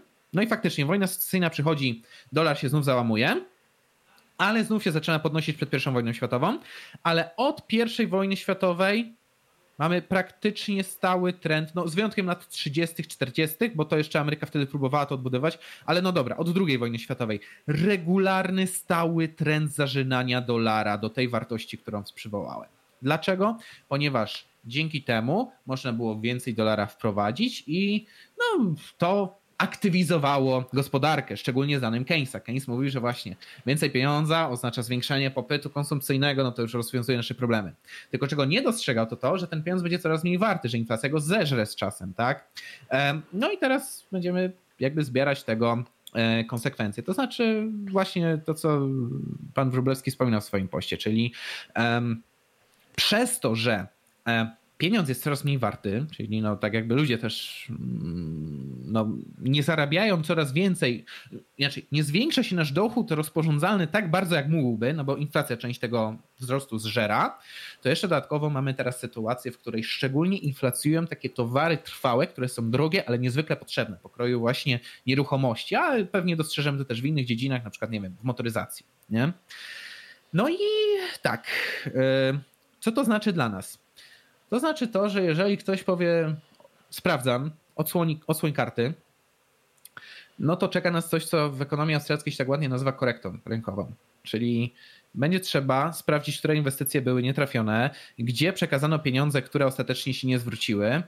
E, no, czyli innymi słowy, gospodarka będzie musiała odczknąć to, co tłumiła w sobie przez ostatnie lata i będzie musiała no, no i, czym to się będzie objawiać? Może tak? Mhm. Upadkiem firm przede wszystkim. Znaczy firmy, które okazują się nierentowne, jak nagle podrożeją kredyty, no bo trzeba zwiększyć stopy procentowe, trzeba ratować nas przed inflacją, no to te firmy zaczną masowo padać. Masowe padanie firm oznacza masowe zwolnienia. Masowe zwolnienia oznaczają, że ludzie coraz mniej są w stanie kupować, co jeszcze bardziej napędzi upadek firm, co jeszcze bardziej napędzi zwolnienia i aż ta spirala się ewentualnie w którymś momencie zatrzyma. To się stało w 2029 roku i to grozi nam też teraz. I w 2008 chyba też.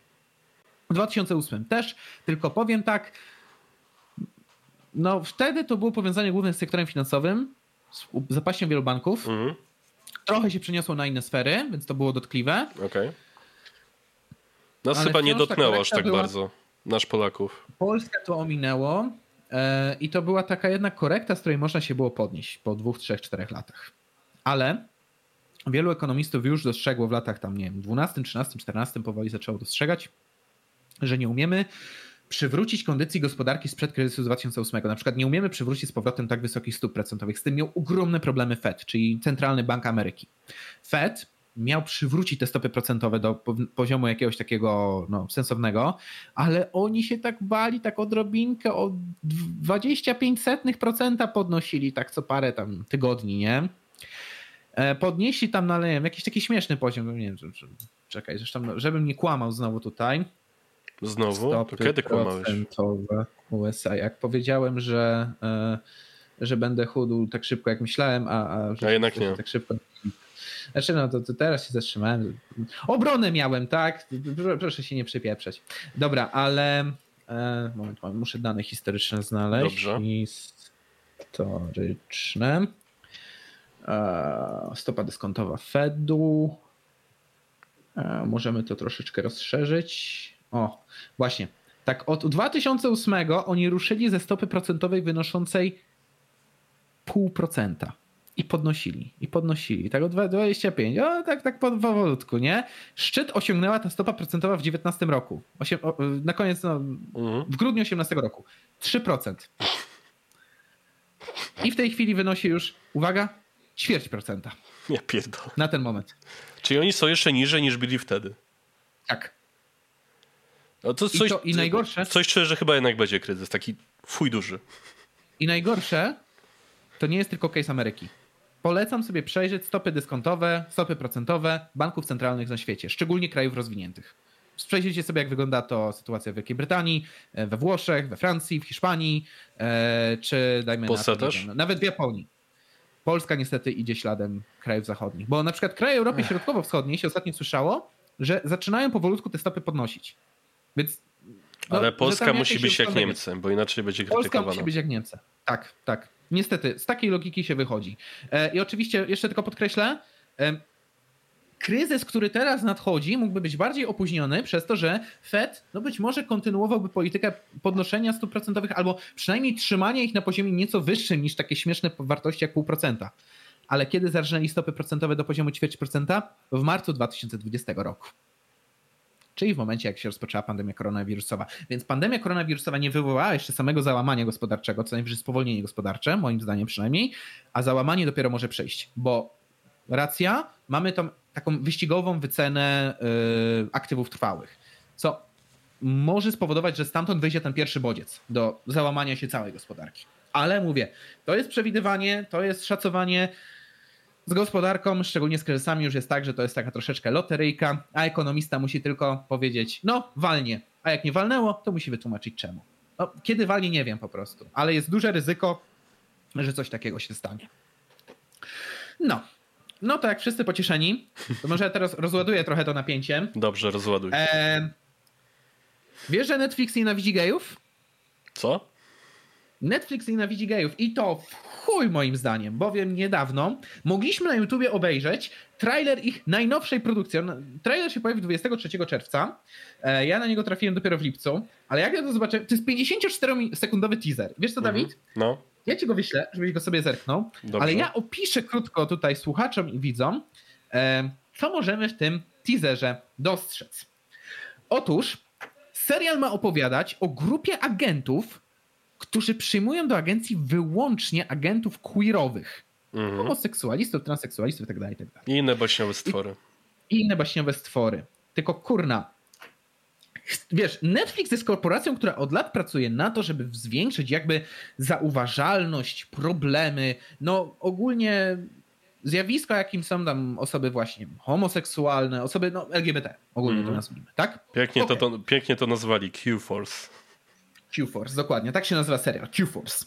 I teraz tak, jeżeli chcemy ich pokazać jako normalnych członków społeczeństwa, którzy po prostu, nie wiem, chcą brać śluby, no to kuźwa, pokazujemy ich w normalnych, codziennych sytuacjach, prawda? No tak. Pokazujemy, że nie wiem, idą na zakupy, że muszą odwalić jakąś nudną robotę w korpo, że nie wiem, stoją w tych zastranych korkach w tych miastach, tak? Idą sobie na spacer do parku, idą sobie na pływalnię, na siłownię, nie wiem, no, no robią dokładnie takie rzeczy jak my wszyscy, tylko że po prostu, no nie wiem, mężczyzna kocha mężczyznę, kobieta kobietę, no koniec kurna historii ten sposób to działa szczególnie dobrze na konserwatystów, należy podkreślić. Konserwatyści lubią to, co zastane, to, co normalne, więc jak pokażemy, że ci ludzie żyją normalnie, to to jest większa szansa, że taki konserwatysta się przekona. Tylko nie rozumiem też czemu, ale Netflix postawił na taką taktykę, która polega na tym, że pokażmy tych ludzi w taki możliwie najbardziej przesadzony sposób. Pokażmy ich jako takich, no nie wiem, ludzi, którzy się najmocniej wyróżnią i niekoniecznie mają jakiś taki, nie wiem, charakter czy, czy, czy, czy um,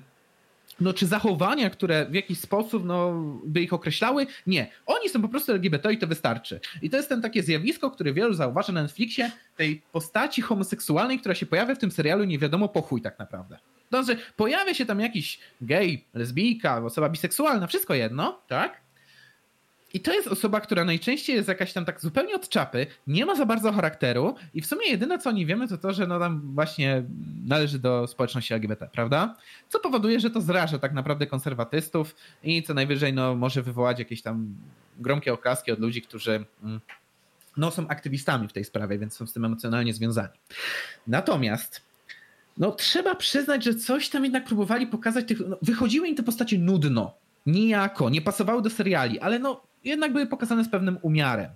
Tymczasem w tym trailerze, tej animacji, dowiadujemy się właśnie o tej instytucji, która zrzesza queerowej postaci i mamy tam taką scenę, że mamy pokój, który jest pusty, wpadają tam właśnie agenci i jeden z nich krzyczy wszyscy stać! Patrzą, pokój jest pusty. Zmarnowałem całą tą męskość na nic. I nagle podchodzi do niego postać, e, która mówi not nothing, nie na nic. Moja mała dziura w dupie, no butthole, e, zrobiła bup. To jest autentyczny tekst tego teasera, polecam sobie każdemu to zobaczyć. albo tekst w stylu e, Czekaj, tylko żebym dobrze przetłumaczył to słowo. Panther to był... Ale nie mi chodzi o Panther, tylko Parter to parter. Nie, Pander, okej. Okay. To okay. się odczytałem, Pander. E, cholera, nie możesz schlebić gejom. Oni mogą to wyczuć. Co? E, Ojeju, zachowujesz się jak Citibank na, na paradzie równości. To, y, do jakiegoś. Y, widziałem w komentarzach, że ludzie się o to oburzyli, że to jest bardzo stereotypowe, związane z jakimś tam właśnie wydarzeniem na jakiejś paradzie równości. Albo mieliśmy dwoje agentów, które się wspinają po ścianie i idzie przed, y, przed tam jednym gościem jakaś taka. Wygląda to jak taka gruba, czarna kobieta, która mówi: Nie sprawiaj, aby mi teraz stanął. Don't get me hard right now. I powiem tak, żeby stworzyć tak obrażające, stereotypizujące gówno, jak to, co zrobił Netflix w imię kurwa właśnie obrony tych ludzi promowania tych ludzi. To wow, ten trailer na ten moment, jak o tym mówię, ma 103 tysiące dislike'ów, jedynie 8 tysięcy lajków. Mówiąc krótko, jest homofobiczny w chuj, tak? Znaczy taki trywializujący, pokazujący tych ludzi w takim najbardziej przejaskrawionym, prymitywnym świetle. I tutaj mamy komentarze typu Sądzę, że homoseksualiści nienawidzą tego filmu bardziej, te, te, te, yy, nienawidzą tego bardziej niż homofobowie. Dalej. W ten sposób dziewczyny z Tumblera myślą, że zachowują się geja. E, pamiętajcie, e, homoseksualiści nie mają żadnej osobowości innej niż bycie gejem. I to jest cytat niby z Netflixa. Mm. To, wygla to wygląda jak zmyślone show, które byłoby reklamowane w radio w GTA San Andreas. No jest. Um, I jeszcze tutaj taki jeden złoty trafiłem. Um, zaczynam myśleć, y, y, jakiś gość lewicowiec tutaj podkreślił, że jest. Zaczynam myśleć, że te wszystkie komentarze w stylu Netflix dodaje y, postać homoseksualną są tak naprawdę prawdziwe i śmieszne. Powiem tak. Ja rozumiem, jaką ma linię e, polityczną Netflix. Doskonale rozumiem, Y, czym się kieruje, tworząc te postaci. I jeżeli ja za, za, to ich krytykowałem, to właśnie dlatego, że oni robili to w sposób taki bardzo prymitywny, e, uproszczony, nijaki. Pokazywali tych ludzi jako to jest gej i on nie ma żadnych innych cech niż bycie gejem, tak? To, to, to, to strasznie uwłaczało. Nie pasowało często do e, nastroju czy klimatu serialu, który oglądaliśmy. To, to, to mnie najbardziej w tym bolało. Ale Jezus, żyjemy w niesamowitych czasach, żebyś tak bardzo się zakręcił wokół jakiejś idei, żebyś tak się bardzo w niej zafiksował, że w sumie stworzyłeś coś, co jest obraźliwe dla ludzi, których zamierzałeś w ten sposób bronić. Że stworzyłeś coś, co w sumie jest bliższe wyobrażeniom co niektórych ludzi, których próbowałeś zwalczać, niż ludzi, których próbowałeś bronić. Wow, Netflixie. Wow. To jak już jest... Powiem... no. no. A jak już znaczy, jesteśmy przy... No, do, dobra, dobra. Zaraz, no. A, jadę, dobra. dobra. Okay. No to dobrze, no to pierwszy, no. Jak już jesteśmy... Przepraszam. Jak już jesteśmy przy Netflixie i wątkach LGBT, to jak donosi Comic Book Resources, profil na Twitterze, produkcja Netflixa, Transformersów, dok do, dokładnie to Transformers War for Cybertron Kingdom, ma mieć wątek LGBT. Uwaga. Przecież to są pieprzone roboty. Tak, uwaga. Auta roboty będą gejami. W ogóle ja nie mogę sobie wyobrazić seksu między robotami, które się transformują w auta. Wiesz, Dlaczego? tłok y, zamiast y, w, in, w dziurę idzie w inny tłok i się zaczynają napierdalać. Nie wiem, jak to opisać lepiej. Właśnie, właśnie, Jezus, właśnie to wyobraziłem. Jest to okropne. Albo nie, tłok w rurę wydechową. Nie, nie wiem, kurwa, naprawdę. No nie. Ja chciałem powiedzieć taką jedną w sumie przykrą dla mnie rzecz, bo wiesz, jak ja się o tym Q-Force dowiedziałem? Bo to był totalny przypadek. Akurat sobie zacząłem odświeżać jeden z moich ulubionych seriali, czyli mm -hmm. The Office, nie? I um, no i zacząłem przeglądać tam, ja, ja to lubię, po prostu jak coś tam oglądam, to sobie pykać na przykład na bocznym monitorze, nie wiem, e, kto tam to tworzył, kto uczestniczył, jakieś takie trivia związane z serialami czy coś i Ja, jednym z e, twórców The Office był, no już legenda tak naprawdę telewizji amerykańskiej, czyli Michael Schur. Michael Schur był twórcą seriali takich jak, e, znaczy najpierw stworzył Saturday Night Live, później właśnie stworzył The Office, był autorem Parks and Recreations, które również uwielbiam, Brooklyn Nine-Nine to jest też jego dziecko, e, The Good Place, takie no, no, słynne, legendarne wręcz seriale. No i tak, on jest twórcą Q-Force, jednym z dwóch. Jak wejdziecie sobie na wiki Q-Force'a, to właśnie twórcy to jest e, Sean Hines, e, Heiss i właśnie Michael Schur. Nie wiem, co on tam kuźwa robi, nie wiem dlaczego pchał na taki pomysł, bo powiem tak, być może jego seriale z czasem zrobiły się sztampowe. Na przykład można dostrzec między jak się obejrzy tego seriale, to na przykład między Brooklynem, yy, Parks and Recreations, The Office można dostrzec, że okej, okay, zrobiliście ten sam odcinek tylko z innymi postaciami, przyznajcie się, tak? No tak. E, albo zrobiliście tą samą postać, tylko nie, teraz nosi mundur, albo teraz pracuje dla rządu, tak? Przyznajcie się. Ale nadal to były seriale pełne serca, szczerości. Jak się tam pojawiały jakieś takie odstępujące postacie, to miały pełno charakteru. Właśnie kurna, Michael Schur jest twórcą Brooklyn Nine-Nine, czyli serialu, w którym jest jedna z najlepszych postaci homoseksualnych, jakie w Oj, historii to widziałem. Czyli, czyli tego yy, komisarza yy, Gordona się przez chwilę powiedzieć. Nie, to był ten komendant, tak? Dobrze mówię? Funkcja? Tak, to był, yy, to był komendant posterunku, on się nazywał... Właśnie mi też wypadło mówię, nazwisko z głowy. Raymond Holt. Tak, Raymonda i do tego był czarny, więc w ogóle już podwójny pas. Yy. Ale, ale on miał tyle tak, charakteru. Tak, ta postać była świetna, naprawdę. On był, on był taki charakterystycznie zdyscyplinowany, był figurą ojcowską. E, niesamowite miał umiejętności pod kątem dedukcji, ale też z jednej, z drugiej strony był czasem zbyt logiczny, co powodowało u niego taki element tego comic reliefu. No i przede wszystkim trzeba przyznać, że była to też postać, która... Mm, miała prawdziwe, normalne życiowe problemy.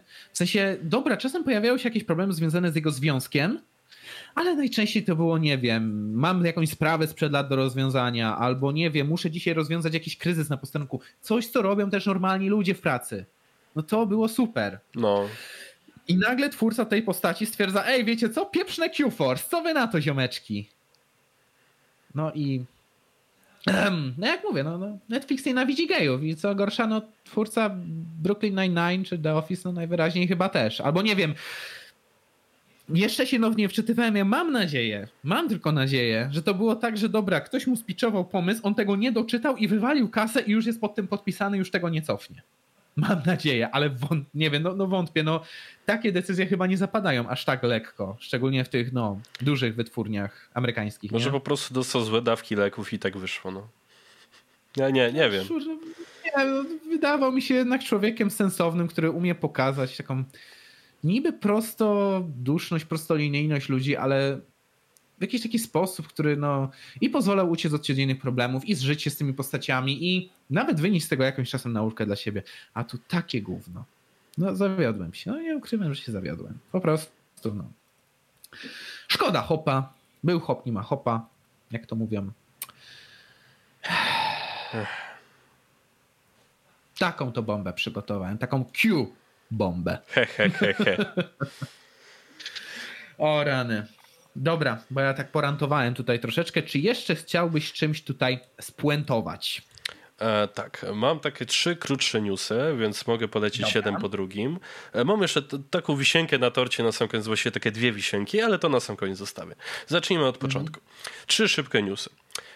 Przede wszystkim okazało się, że Facebook zbanował konta prywatne naukowców, którzy badali, uwaga, jak rozprzestrzenia się na Facebooku dezinformacje. A dokładnie. tak. Uwaga, dokładnie rzecz biorąc, jak donosi portal Donald.pl, Facebook zablokował prywatne konta Damona McCoya oraz Laury Edelson, czyli dwóch naukowców z Uniwersytetu z Nowego Jorku. E, którzy badali szerzenie dezinformacji za pośrednictwem reklam politycznych na Facebooku, właściwie tym amerykańskim w głównej mierze. E, I administracja Facebooka twierdzi, że badacze nauczyli, naruszyli, przepraszam, warunki korzystania z serwisu i byli zaangażowani w nieautoryzowane zbieranie danych. Ci z kolei uważają, że firma próbuje sprawować kontrolę nad badaniami, które przedstawiają firmę Facebook w negatywnym świetle. E, właściwie ci naukowcy są z takiego projektu, który nazywa się Ad Observatory Project, e, który właśnie powstał, żeby przeanalizować zjawiska takie jak dezinformacja czy polaryzacja towarzyszące reklamie politycznej na Facebooku.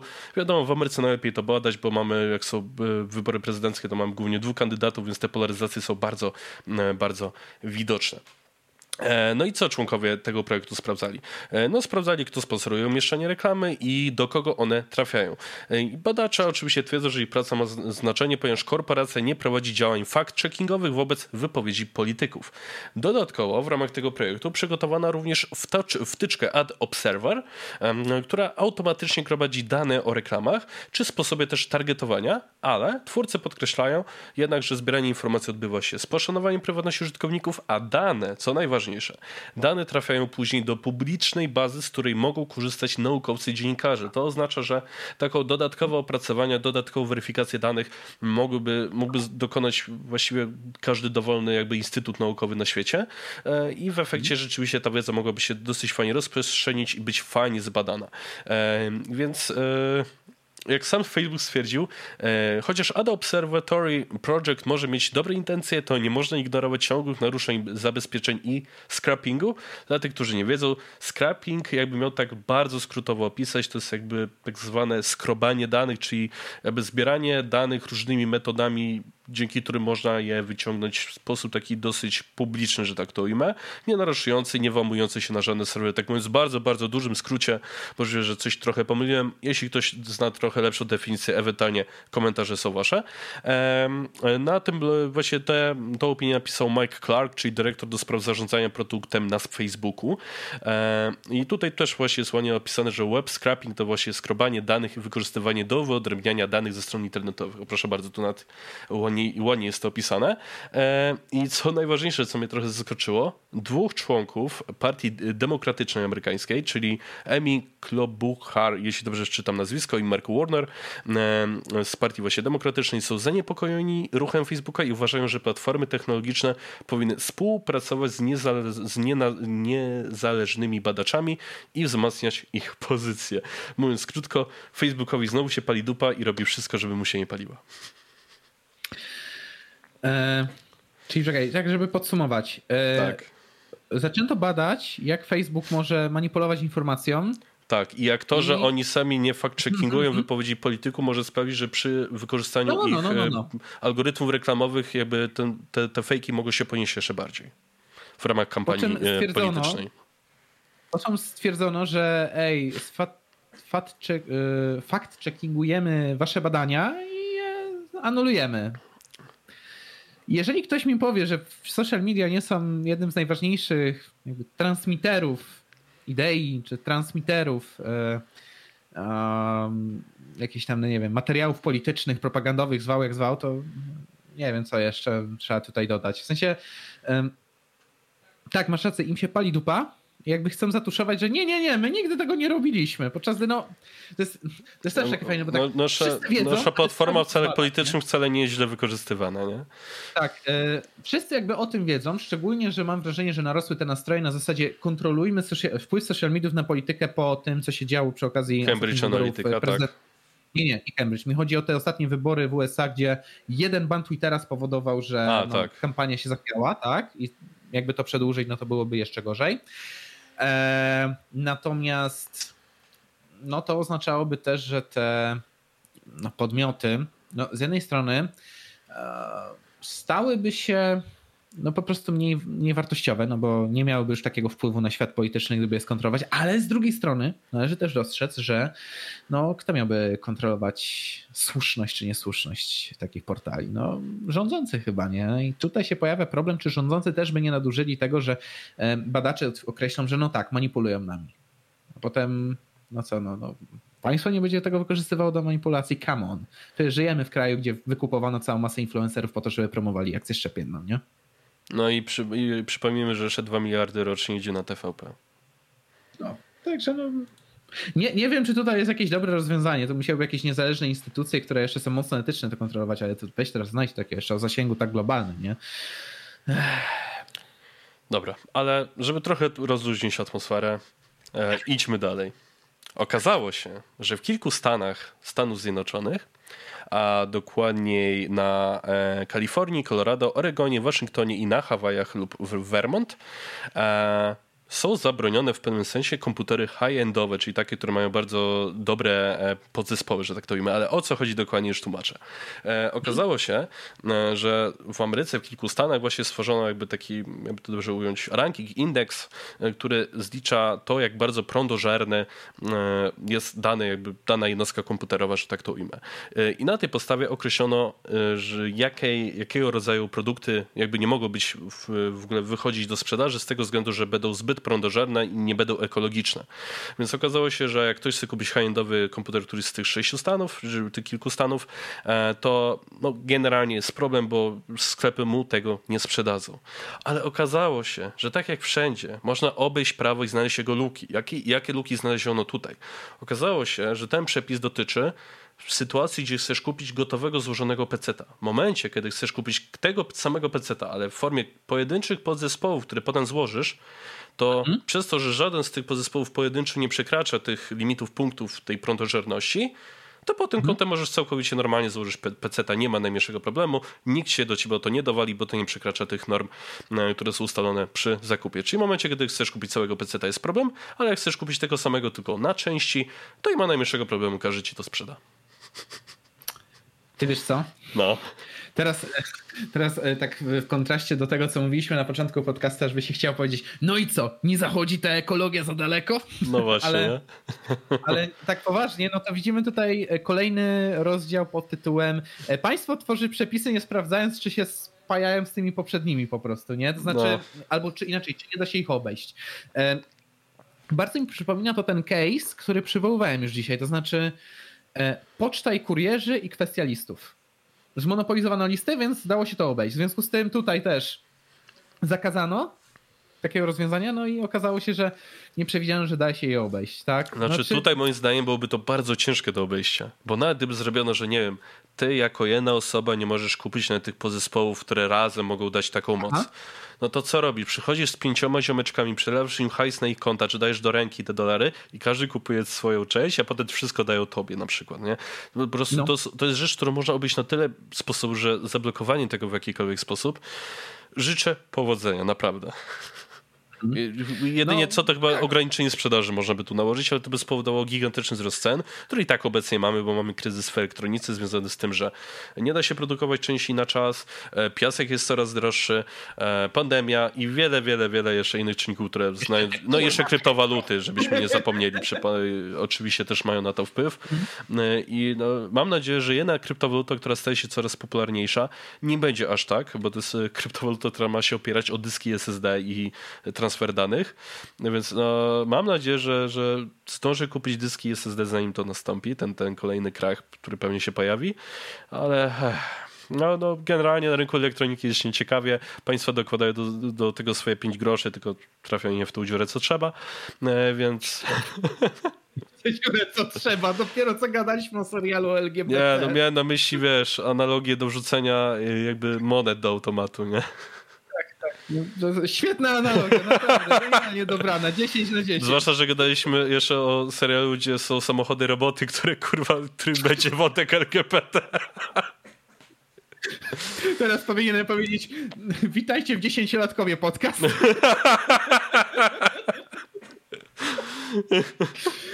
Nie, przepraszam, ten świat już się tak pierdoli, że jedyne co ja mogę zrobić, to po prostu zacząć się nad nim śmiać. Tak. Naprawdę. Tak. No nie, w sumie tak, żeby w czasach totalnych absurdów, gdzie absurd goni absurd, naprawdę. Tylko się śmieję, Tak. tak. Tak, mój humor jest infantylny i co mi kurwa zrobisz? To jedyne, co mi zostało.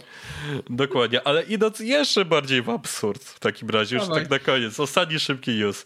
Okazuje się, że w przypadku Wielkiej Brytanii przepisy dotyczące obowiązkowych szczepień na COVID-19 COVID w miejscach pracy mogą nie dotyczyć wegan. Ja nie żartuję, to jest, to jest news z Telegraph, nie? Już mówię o co... Jakim cudem? Już mówię, uwaga, uwaga.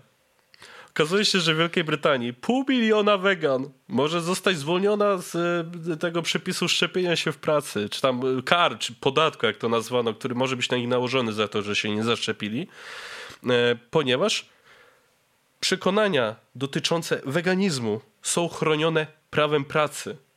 W efekcie radni, radni eksperci prawni w Wielkiej Brytanii twierdzą, że jeśli ktoś każe ci się zaszczepić w miejscu pracy, to ty jako wegan możesz odmówić na podstawie swoich przekonań, ponieważ szczepionka, przynajmniej ich część, była testowana na zwierzętach. Więc zgodnie z tym nie jest to zgodne z jakby ideologią weganizmu, że tak to już ujmę tak brzydko, bo wiadomo, że weganizm to nie zawsze ideologia, ale powiedzmy, że już tak użyłem takiego stwierdzenia dla ułatwienia. Znaczy, ja nawet nie nazywam tego ideologią, tylko w tym przypadku taką e, tarczą prawną może w pewnym sensie, tak? tak? Albo, e, albo przekonanie, bo wiesz, w, w, prawie to by mogło funkcjonować pewnie jako nie, przekonania wega, wegańskie, tak? I że trzeba je uszanować wtedy. Może tak, coś takiego, ale. Wow. Ej, ale wyobraź Czyli... sobie, że coś takiego no, no, wchodzi no. w Polsce i nagle ci wszyscy antyszczepionkowcy, którzy mówili, że weganie to są wegetaroryści, chuj im w dupę, nagle mhm, stwierdzają, mm -hmm. jestem weganinem. Tak, ja, ja idę zakład, że właśnie takie... takie Albo nie wiem, Korwin rzuca na Twittera zdjęcie z jakimś brokułem i pisze, jestem, jestem weganinem jednak, ja się nie będę szczepił. Jednak nie będę robił challenge'a z chodzeniem do KFC na co dzień. E, tak, teraz biorę menu wegetariańskie i będzie git. Tak, tak, będzie, będzie wpyte.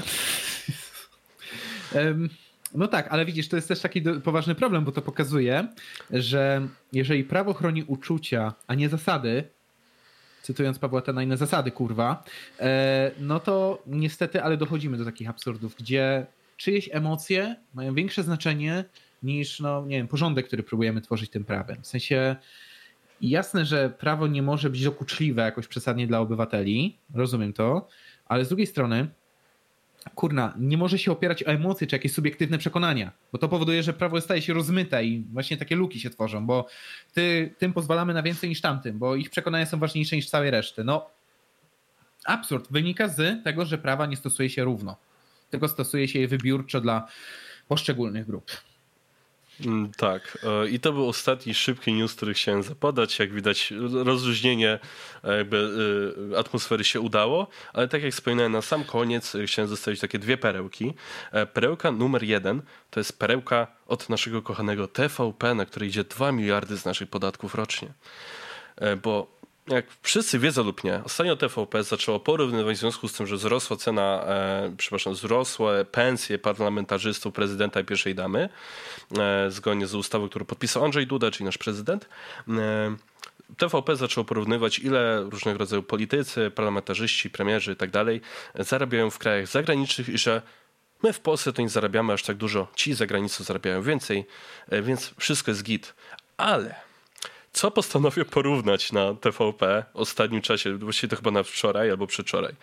E, uwaga, okazuje się, że według TVP Wielka Brytania ma prezydenta, który zarabia miesięcznie 13 114 funtów. Czajcie, przez tyle lat żyliśmy w błędzie. Okazuje się, że Wielka Brytania ma prezydenta. Chyba najbardziej bezwartościową opcję polityczną, jaka tam istnieje. A tak naprawdę prezydenta nie ma, tylko po prostu ktoś się tam pierdolnął. Właśnie, właśnie chciałem powiedzieć, aha, czyli, czyli ta cała monarchia konstytucyjna to było jedno wielkie kłamstwo. Oszukali mnie banda złodziei londyńskich decydentów, tak? Wiedziałem. Nie, po prostu tak prezydent być. został zamknięty w szafie i król wyszedł.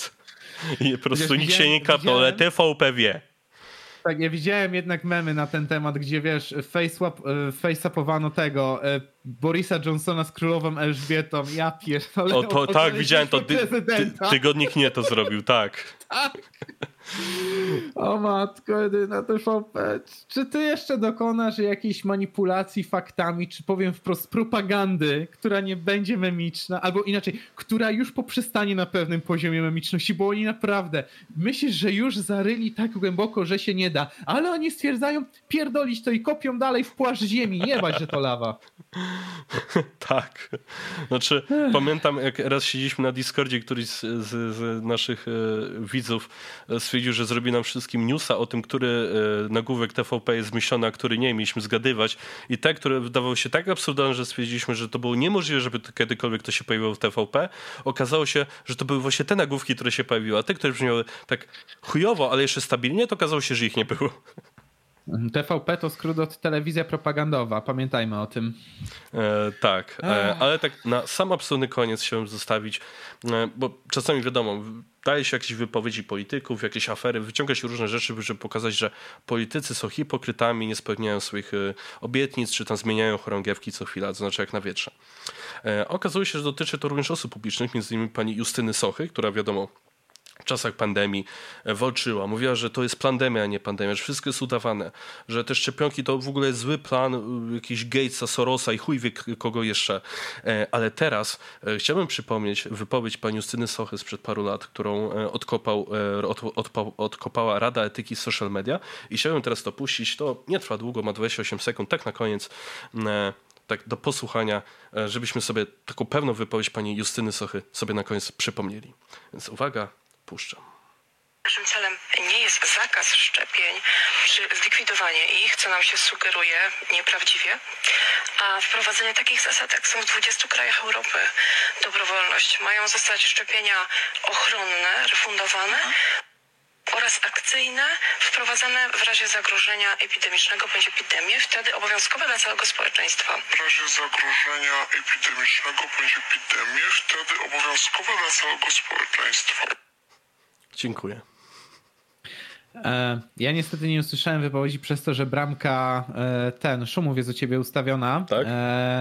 No niestety, niestety nie usłyszałem tak czy no, inaczej. Tak, tak ci szybko streszę. Pani mhm. Justyna Socha powiedziała, że e, jesteśmy za tym, nie za tym, żeby były nieobowiązkowe szczepienia, ale tylko te, e, te takie chroniące mają być obowiązkowe i oprócz tego, jeśli A. dojdzie do sytuacji epidemii e, bądź jakiejś pandemii, takiego zagrożenia epidemii e, związanego z epidemią, to wtedy te szczepionki na tę epidemię obowiązkowe. E, to ja powiem, odpowiem na to tak, cytując pewnego znanego polskiego ekonomistę, wypowiedź w bolszewickim stylu. E, no i tym o Jezu, akcentem... komunizm. I no i tym pięknym akcentem kończymy dzisiejsze wydanie podcastu. Pięknie dziękujemy za wysłuchanie wszystkich. Przypominamy, że można nas wesprzeć na naszym Patronajcie, można dołączyć do naszego Discorda. Powiemy, że można nas posłuchać na platformach streamingowych, ale wiemy, że to jest teraz problem z przekazywaniem Mm, Jest problem ze Spotify'em, próbujemy jakby coś temu zaradzić, więc e, tak. postaramy się to załatać jak najszybciej. Dokładnie, więc przypominamy, że można nas posłuchać, ale zobaczymy, kiedy to będzie działać. Staramy się to rozwiązać, jak rozmawiamy. no i co jeszcze warto powiedzieć? No, no, no, no z mojej strony to ten. No to nie, nie dajcie się. E, dobry humor to jedyna obrona przed idiotyzmami tego świata. A Dawid, ty co byś chciał powiedzieć na sam koniec? No na koniec chciałbym również powiedzieć, że e, jeśli chcecie, żebyśmy się rozwijali, kupowali coraz lepszy sprzęt, żeby nas było też lepiej słychać i żebyśmy generalnie też mogli się rozwijać pod kątem kanału, wyobraźcie sobie, bo e, oprócz jakichś materiałów, które pewnie raz na jakiś czas będą tam trafiać, to też mamy jakieś takie plany przyszłościowe, które być może się udadzą, ale do tego przydałby się dużo lepszy sprzęt, e, więc zapraszamy do wsparcia nas na Patronajcie, e, bo to pozwala nam się rozwijać, jesteśmy właśnie nam, wszystkim naszym patronom bardzo wdzięczni, e, zapraszamy zapraszamy do zadawania pytań, żebyśmy mieli na co odpowiadać na początku. E, macie przywileje, korzystajcie z nich.